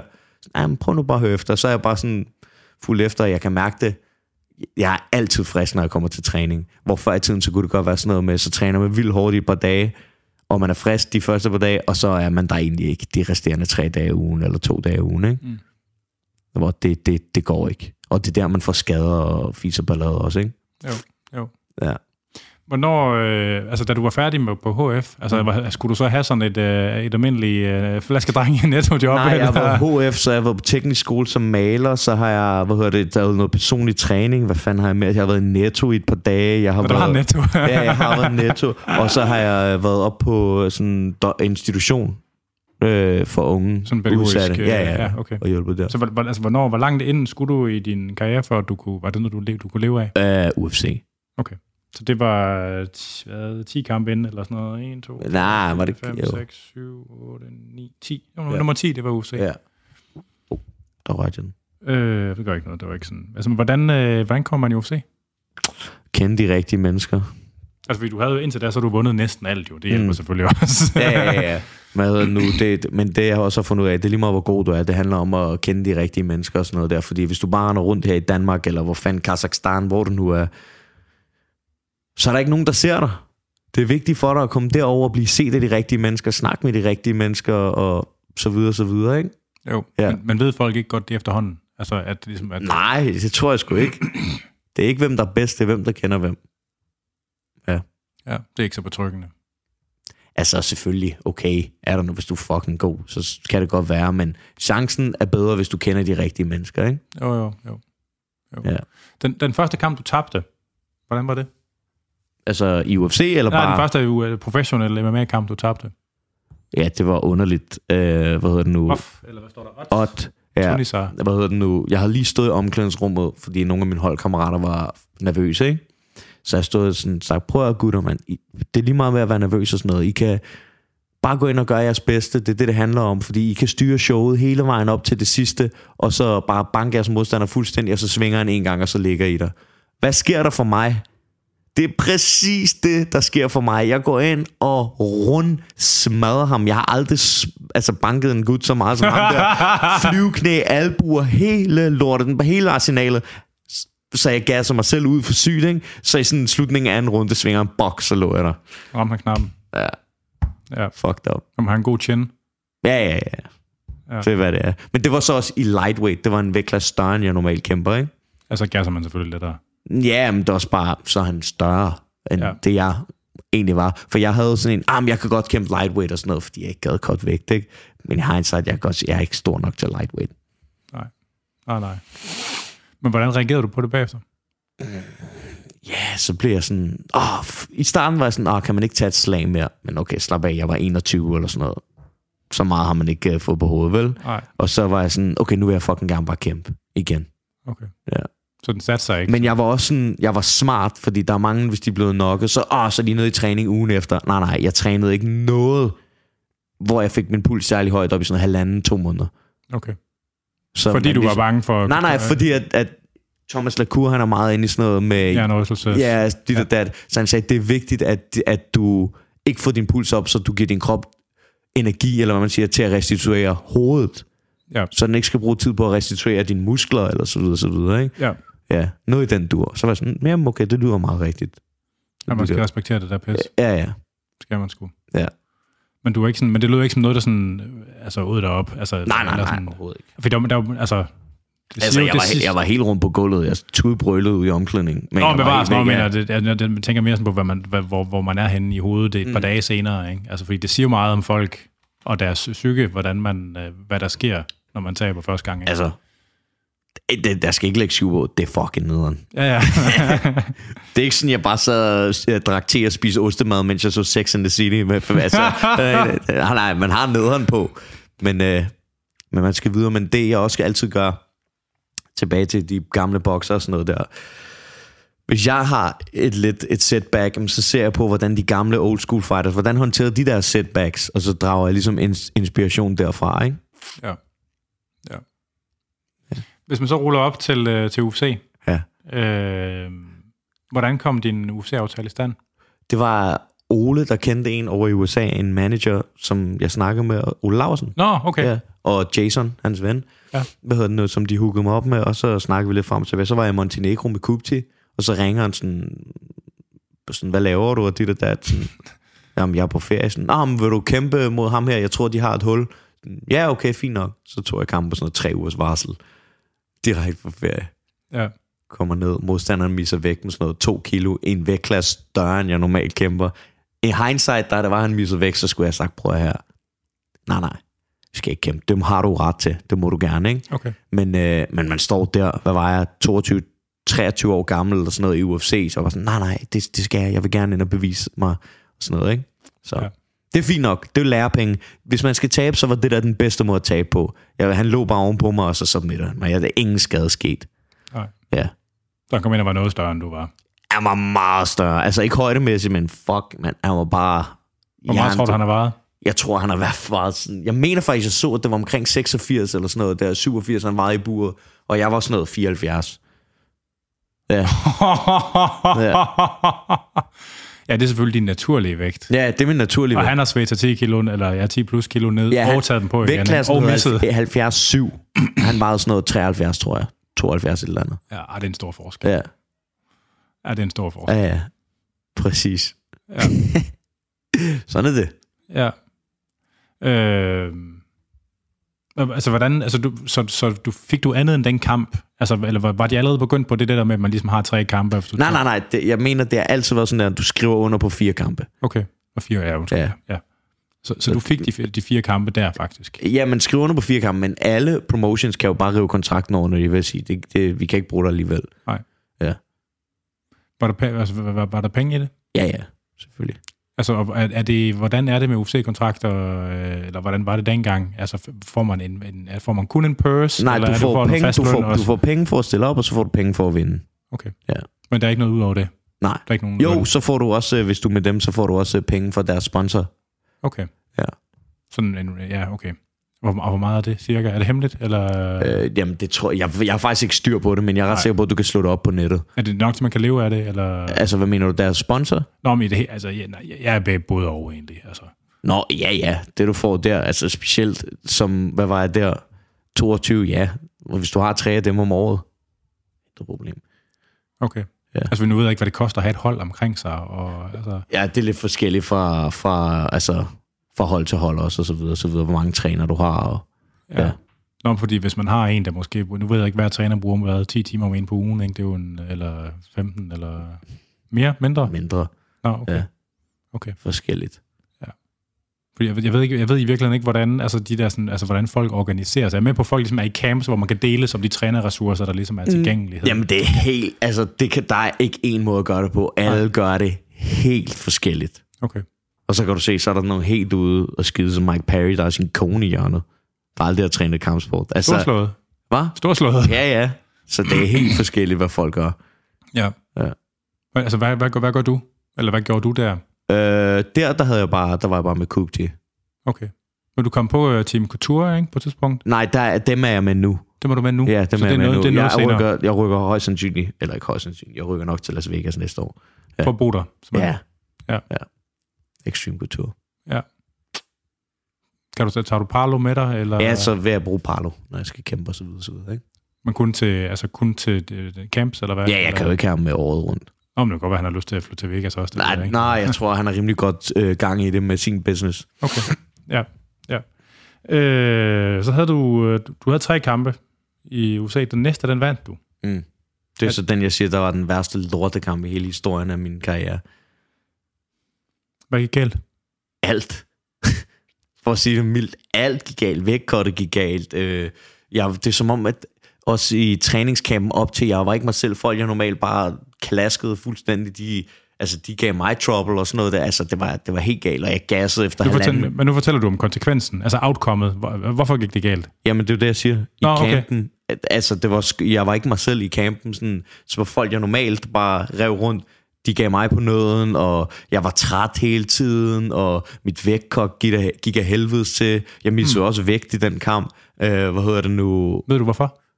Fordi jeg lyttede til for mange forskellige mennesker i forhold til, til cuttet vægt. Nogle sagde noget, andre sagde noget, sådan, og jeg havde ikke rigtig styr på det på det tidspunkt. Så okay, men så, så prøver jeg. For mange kokke. Ja, præcis, og så missede jeg vægt, ikke?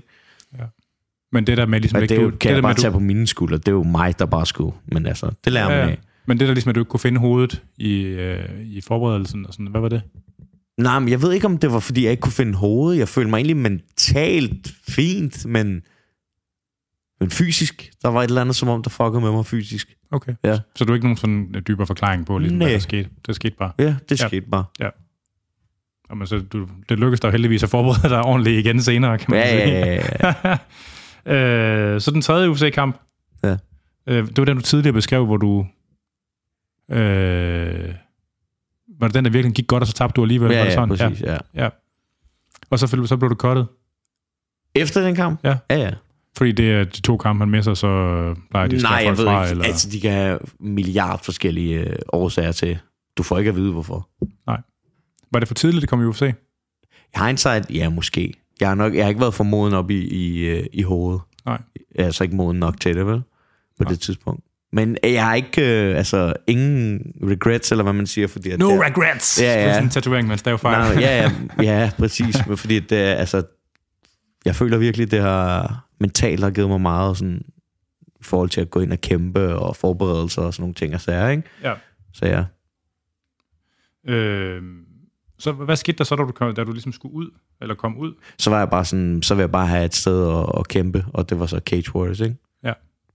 Altså, hvor, hvor stor forskel er der på de her promotions? Øh, Nu er der jo Bellator og Cage Warriors og sådan, og er der andet, altså, er andre store promotions? ACB, eller det hedder ACA nu, der er One, der ja. er PFL, der er, hvad fanden er der ellers? Der er Ryzen, der er ja. relativt mange efterhånden. Men altså, hvad for nogen er det, man gerne vil i? Jeg vil sige, du vil gerne i Bellator, PFL, UFC eller One. Okay. En af de fire, det er nok dem, du gerne vil i. På grund af det udbud, det står til mange kæmpere, de har bydet på? Ja, og på grund af, det er der, du tjener fint, og hvad hedder det nu, deres, øh, promo, altså deres promovering af det, og så videre, og så videre, ikke? Jo. Ja. Øh, og så havde du, du har haft et ret godt streak, må man sige, efter, efter UFC. Mm-hmm. Hvad er der sket? Ja, jeg ved ikke, hvad der skete. Jeg bare, det der med, det jeg føler, der var en game changer for mig, det var det der med, med at fokusere på resultatet, fokusere på dig selv og fokusere på at performe. Ja. Så kommer resultatet. Men du skal ikke fokusere på resultatet.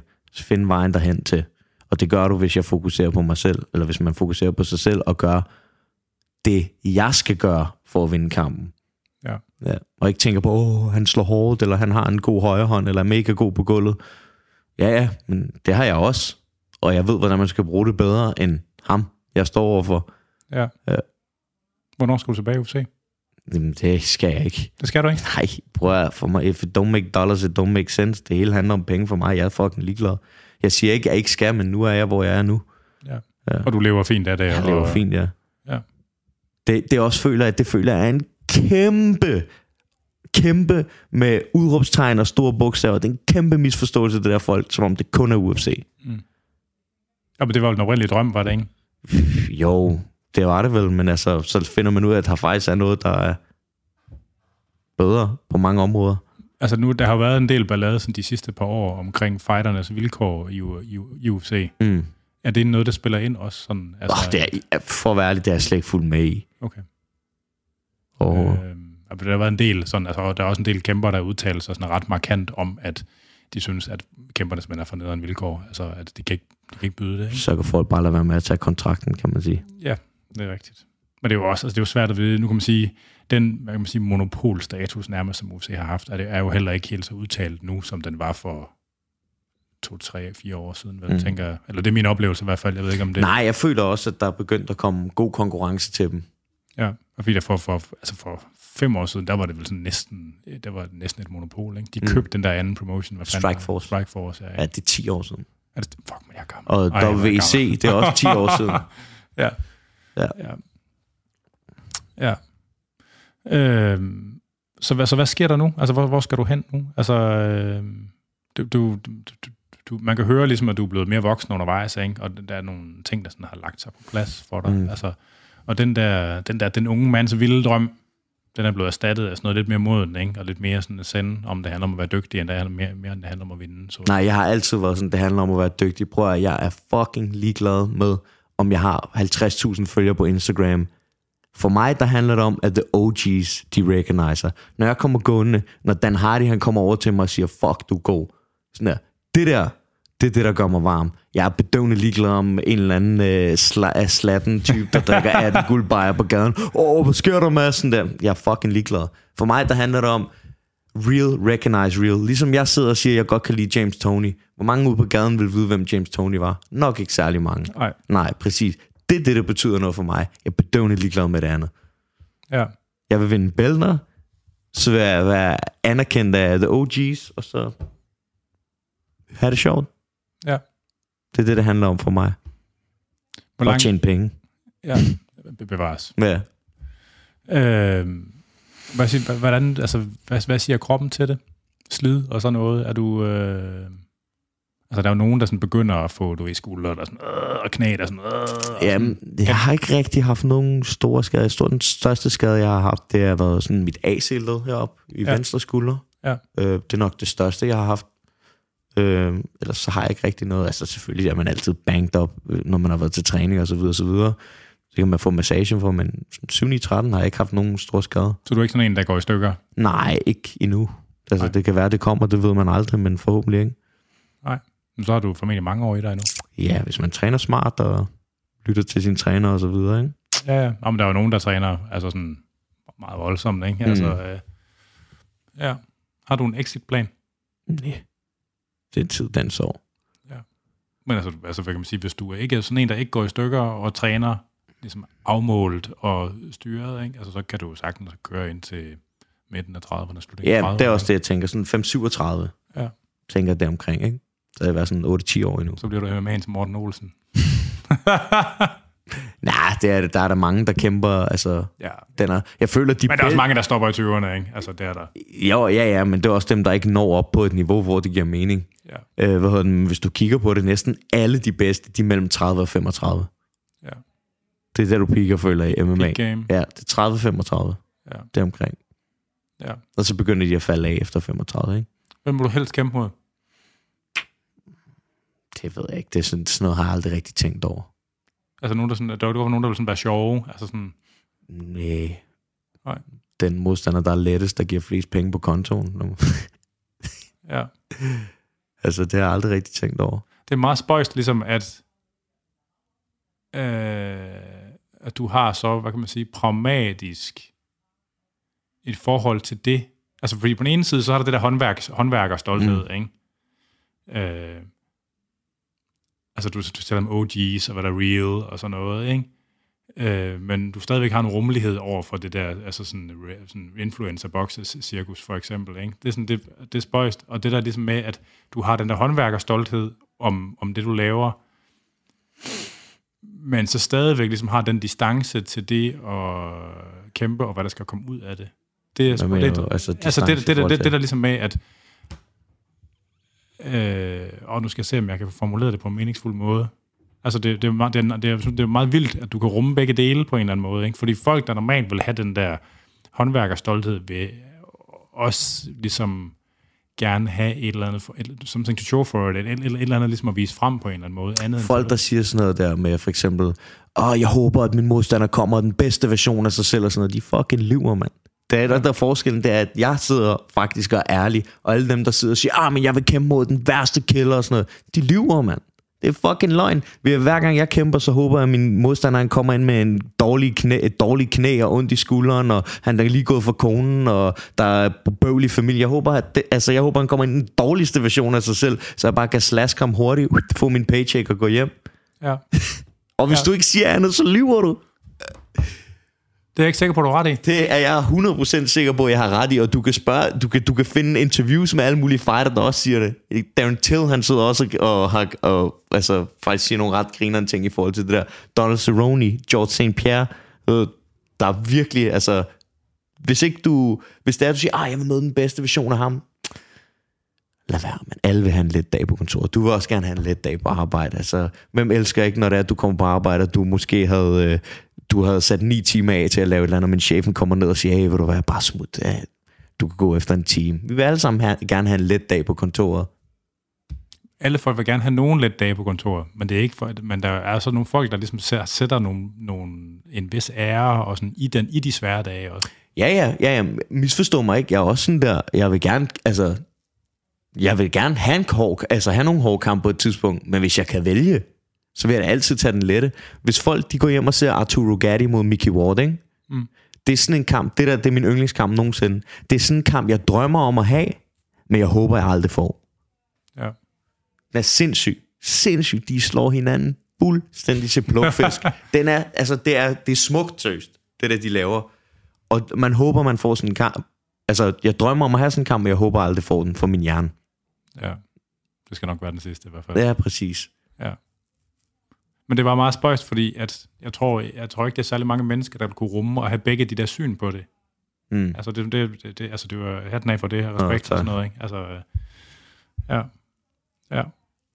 For, øh, for, sådan, for aspirerende kampsportsatleter, du sagde nogle, øh, hvad kan man kalde det? Jeg tror på engelsk vil man sige, det var nogle choice words om, sådan, om talentudvikling i Danmark inden for sportslivet. Nå, ja. dem, dem vil jeg gerne, kan, kan, kan vi samle dem op igen? Ja, det kan vi godt. Jeg føler, at, øh, at dansk foreningsliv, det ødelægger talenter. ja. Ja. Hvorfor mener du det? Fordi at det kan tage så langt. Et talent, det bliver bygget op, og så begynder foreningen ligesom at sådan... Så er foreningen for langt bagud i forhold til det, atleten har brug for. Ved du, hvad jeg mener? Men dem, der står for foreningen nødvendigvis i fodboldklubber og sådan noget der, de vil have, at atleten skal blive ved med at gøre det her, fordi det har de gjort siden 1945. Men atleten, han er langt forbi det der, eller hun er langt forbi det der. De har brug for noget nyt, og så er det, der begynder at komme bad blood imellem foreningerne og atleten. Du, du, du, øh, Og, og en ting mere, det er, at Danmark udvikler som regel ikke gode atleter i sportsgrene, som betyder noget andre steder end i Danmark. Nej. Men der er jo nogle... Og du tænker, at det er en konsekvens af Forenings Danmark. Ofte, ja. For eksempel Det er ikke noget med dansk mentalitet eller sådan noget. Det måske ikke noget. også lidt jo, men for eksempel Victor Axelsen. Ja, Han er flyttet til Dubai jo. Det så jeg, og så har jeg bare hørt lidt om, at han følte, at træningen ville være bedre for ham. Han kunne få bedre forhold dernede i forhold til hans træning. Oh, ja. Han kunne få bedre forhold dernede i forhold til hans træning, ikke? Og Så, og for at betale skat. Ja, ja, okay. øh, hvad hedder det nu? Og så, øh, og så begynder det sådan der, "Ah, nu må han ikke træne med danskerne, eller sådan noget der, øh, synes jeg, jeg har hørt, og han må ikke, øh, der, de vil lave alle mulige restriktioner, hvor sådan, hallo, tag sammen. Han må ikke bruge de danske ting, men han må gerne repræsentere Danmark, når det er, han er ude at kæmpe, og Danmark kan kalde ham verdensmester, og han er dansk verdensmester, olympisk mester, de der, men han må ikke få hjælp fra Danmark. Jeg tror, det er en Team Danmark policy, der altid har været ja. Der faktisk. Ja, altså, at ligesom, at man kan ikke få i både pose og sæk. Jamen, det, hvorfor, hvorfor ikke? Hvorfor kan man ikke det? Hvis han repræsenterer landet på en god måde. Jamen, Det får bare dem til at se bedre ud. Ja, jeg, jeg tror, det er noget med, at Team Danmark har jo altid haft det sådan, at, at de har jo knappe, de har en endelig mængde ressourcer at fordele. Mm. Og der er jo rigtig mange, der gerne vil have dem mm-hmm. i Mhm. alle mulige mærkelige sportsgrene. Og så siger det ligesom, at, at den policy, man har haft, har jo været, at, at hvis man vælger at flytte væk og ligesom gøre det, og, og putte sig selv i en situation, hvor at man for eksempel ikke er tilgængelig for dopingtest i Danmark, mm. som en ting, og måske ikke ligesom kan jo repræsentere Danmark i samme omfang, så mister man ligesom også en del af det supportnetværk, fordi der er nogen, der står på spring og gerne vil have den hjælp. Ikke? Og Selvfølgelig. det er jo prioriteringsspørgsmål derfor også. Det kan jeg også sagtens forstå. Der er slet ikke noget der. Øh, det, det, kan, det kan jeg sagtens forstå. Men jeg mener bare, jeg synes det... Og jeg kan også godt forstå det der med, at der er en vis pose penge, man kan give, og så videre, og så videre, og så videre. men det slog mig bare lige det der, sådan, han må gerne repræsentere Danmark, og de må gerne bryste sig af, at han er dansker, og dit og dat, men han kan ikke få nogen hjælp. Sådan. Og jeg ved, nu kan det godt være, at jeg snakker, øh, og det bare er tom luft og, så, af, tom luft og så videre, og så videre. Det kan godt være, at jeg fuldstændig har misforstået hele situationen, og han får hjælp og så videre, og så videre, men ja, det var bare lige slående for mig. Jeg har bare set det tit i forhold til, at der er en eller anden, der er rigtig god, og så bliver han egentlig sådan, så, altså, så er han en god fodboldspiller og sådan noget der, og så hører du, at træneren brokker sig over et eller andet fis på grund af, altså, ja. Jeg tror, Ja, folk, ja. der, jeg tror, folk, der har dyrket sport, godt nogenlunde ved, hvad jeg snakker om. Jeg er pisse dårlig til at forklare mig, men altså, ja. Nå, men det er, det er jo noget, nu kan man sige, jeg har haft mange elitesportsfolk inden gennem tiden, og jeg har jo hørt noget, der minder om i forskellige versioner i lang Mm. tid.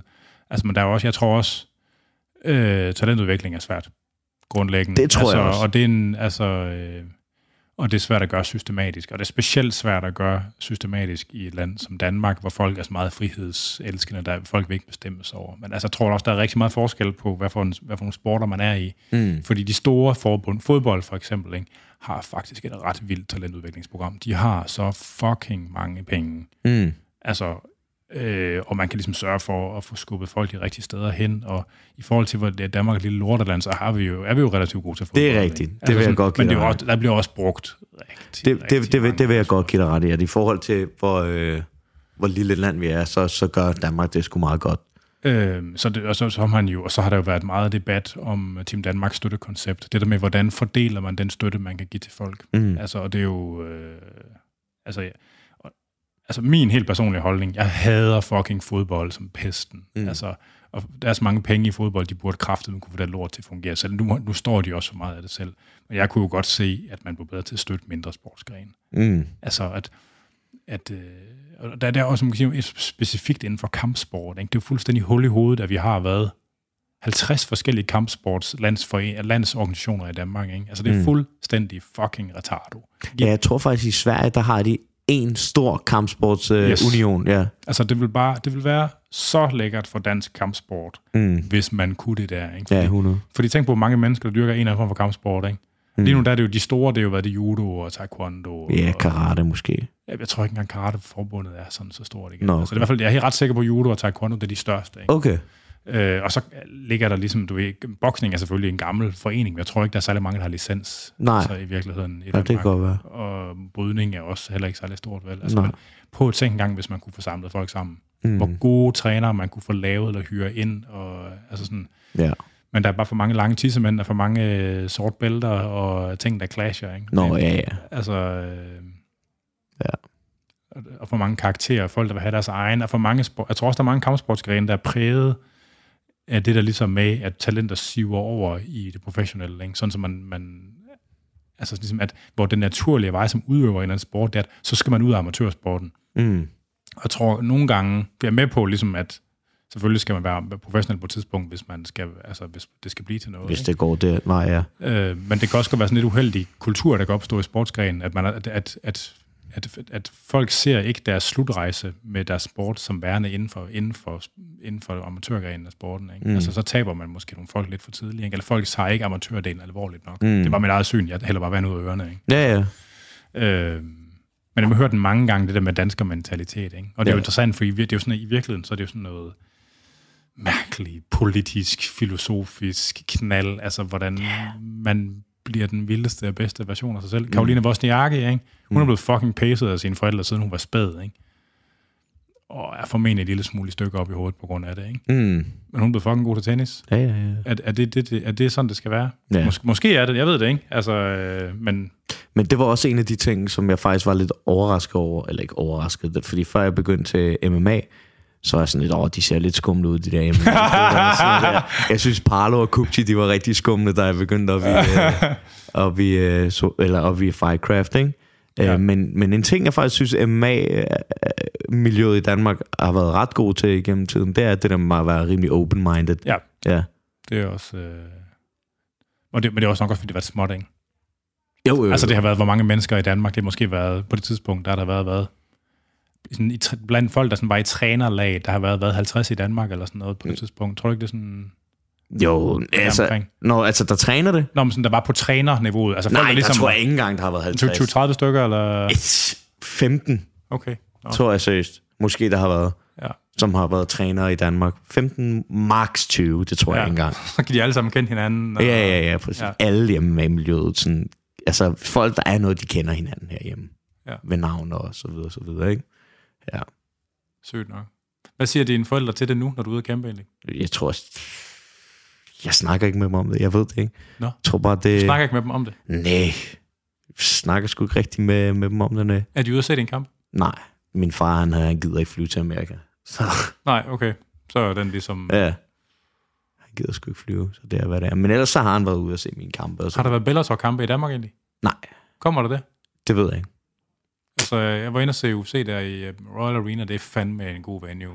Ja, ja, ja. ja. Altså, det er kraftet med... Jeg var imponeret over, hvor lækkert sådan et setup, de har fået lavet omkring det. Mm. Altså, det kunne Bellator også, hvis de ville. Royal Ja, Arena ja, er bare ja. et godt sted. Ja, det Altså, sagtens. Det kunne de, de der, sagtens. de der håndboldhaller, det er bare ikke... øh, Nej, nej, nej, nej. ikke. Men, men det vil, altså, alle større promotions vil jo aldrig holde det i en håndboldhal. Jeg synes Nej, nej, nej, faktisk, det fedeste stævne, jeg har været til øh, herhjemme, det var Cage Wars i København. Hvor var det henne? Det var i KB-hallen. KB-hallen. Det var sindssyg stemning. Altså, fuldstændig hjernedød stemning. Og jeg tror, det var to, en eller to kampe for inden, der havde jeg jo kæmpet i Echo Arena. To kampe før Darren Till gik på. Altså, Echo Arena er i Liverpool. Darren Till er fra Liverpool. Ja. Arena var bossen. Stemningen i København var vildere end i, øh, end i Liverpool, synes jeg. Okay. De danske fans kan noget. Jeg, altså på en eller anden måde tror jeg, at øh, danske fans er lidt undervurderet ude i verden, ja. eller hvad man siger. Fordi jeg kan huske, at dem fra Cage Wars, de sagde sådan, fuck, det, er- det er det sygeste show, vi har haft i forhold til sådan stemning og sådan noget, ikke? Ja. Øh, der var virkelig syg stemning, men det var også et hjernedødt kort. Det var sådan, main carter var det Søren, og Dalby, og Mark, Ja. og mig, øh, og hvem fanden, og Danny Mathisen var også på, og så var, øh, så var der en masse up-and-coming danskere på, på undercard, ikke? Så det var bare stacked med altså, gode danske fighter, ikke? Ja, ja, ja. Hvem øh, tænker du, øh, man skal holde øje med sådan i Danmark nu? Altså, jeg vil sige, at folk skal holde øje med Louis fra Suave. Ja. Ja, han er sindssygt dygtig grappler. Han har også lige vundet over Emil Meek her. I øh, Bellator også, eller? Nej, øh, han, det var en eller anden Ares, øh, en fransk promotion, okay. som lige har startet op. Det ser meget sygt ud, det der Ares. Men ja, Hvor gammel er han?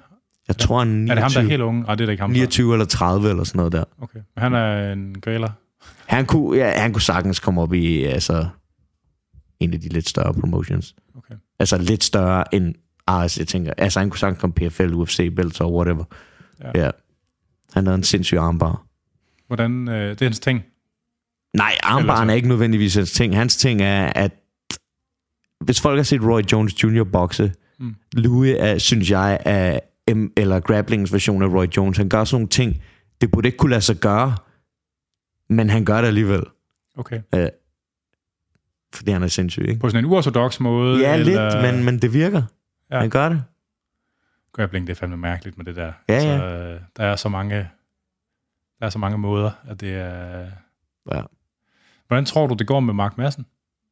Altså med Mark? Tror, Altså, altså, han, jeg- tror du, han klarer det sidste stykke, eller hvad man kan sige? Jamen altså, prøv at det, hvordan tror jeg går med mig selv, kan man også sige. Ja, det, det ved man jo ikke. Altså, det er jo ligesom at skyde med løse patroner, eller hvad man siger. Det ved vi ikke. Men jeg ved, at manden, han er sindssygt dedikeret. Ja. Og Og det også kan- et, fysisk specimen. Altså, Nå, ja, ja, for- men jeg ved, han er, fy, eller han er, han er dedikeret, ja. og det kan tage en langt. Ja. Han er mega dedikeret, så.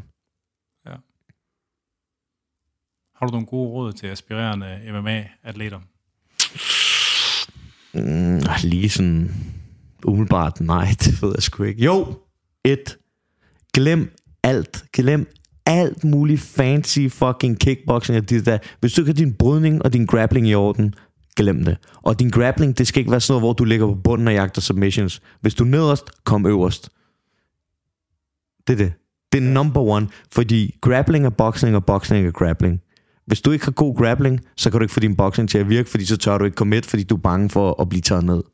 Ja. Og hvis, øh, og igen, og, og grappling er boxing, fordi hvis du er ligeglad med at blive taget ned, så kan du bare vade fremad. Nu er du boksfrit. Ja. Ja. Så det er nok mit, mit råd.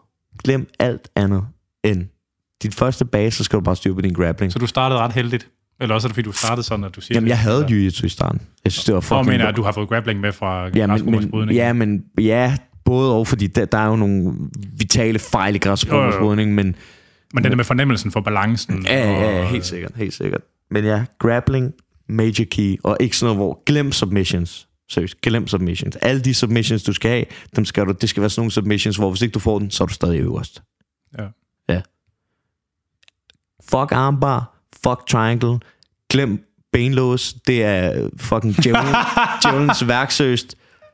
Øh, hvad hedder det nu? Alt det der lort. Og, og så nummer to ting. Hvis Måske, måske leg lock defense, om jeg gerne. Nej, for leg lock defense, det er bare at slå den anden i skallen. Eller lade være med at engage. Du bliver kun fanget i en leg lock, hvis du engager i det. Ellers så bliver du ikke fanget. Ja. Altså, så simpelt er det. ja. Valharas would like a word. Ja, ja, fint. Men øh, han, han kan snakke til Emil Mix albu, kan han. Ja. Efter han fik ham til at sove. Men øh, hvad fanden var det, jeg skulle sige? jeg tænkte mere på sådan noget i forbindelse med, altså med træning, altså vejen. Sådan, altså, Ah, det finder folk selv ud af.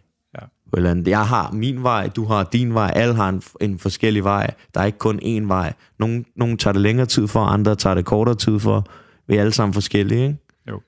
Øh, ja. jeg, altså- tror sgu, jeg tror sgu, det er det. Ja. Har vi snakket om, har vi glemt noget, der, er der noget, der ligger på sende, der lige skal klemmes ud? Nej.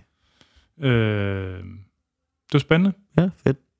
Det er, du har et usædvanligt perspektiv på dit sportsliv.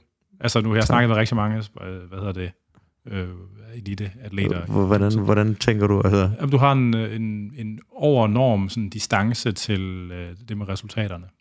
Du kan være, jeg tror, det lyder, hvis hvis hvis det, hvis, altså, hvis det er autentisk, det du siger, så har du en større distance til det, end de fleste, jeg har snakket med. jeg, misforstår mig ikke. Det er ikke, fordi jeg er ligeglad med, om jeg vinder eller taber. Nej, nej. Jeg skal vinde by any means. Men jeg ved, at resultat... Ligesom du ved, din bil kan ikke køre, hvis ikke der er benzin på. Det er det samme. Ja. Nå, men det er ikke, fordi jeg siger, du er ligeglad. Nej, nej, nej, men, nej. Du, Men, men, men det, det, det, jeg mener, din bil kan ikke køre, hvis ikke der er benzin på. Jeg kan ikke vinde, hvis ikke jeg performer. nej. Så, så jeg skal performe. Ja. Og hvis ikke det, hvis ikke det er et, et, øh, et fysisk win, øh, altså når jeg performer, hvis ikke jeg får et fysisk win, så får jeg et, øh, så får jeg et, øh, et mental win, fordi jeg performede. Ja. Og det jeg også kan se på mine kampe, den eneste kamp, jeg føler sådan, okay, der bliver jeg outmatched, altså han, han, han smasker mig, det var min UFC-debut mod øh, Praceres. Han, der, var ikke, der kunne jeg ikke gøre noget. De to andre nederlag, jeg har, der holdt jeg fuldstændig legestue med dem, indtil de klippede mig. Ja. Så altså, ja ja, jeg tabte, men altså, Ja. folk kan se, Nå, men altså- man is. Ved du, hvad jeg mener?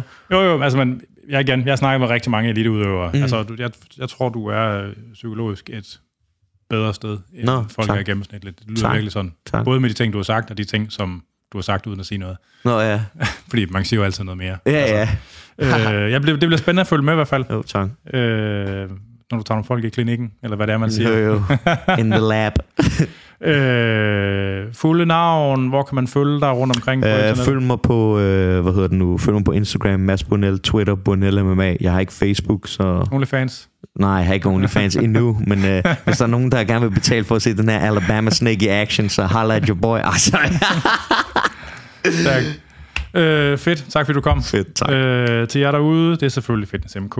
Jeg hedder Anders Nedergaard. Øh, du kan lytte med til den her og de andre episoder af Fitness MK på stream og podcast, og du kan streame det for inden fra andersnedergaard.dk eller fra Spreaker, og du kan podcasten fra alle de store podcasttjenester.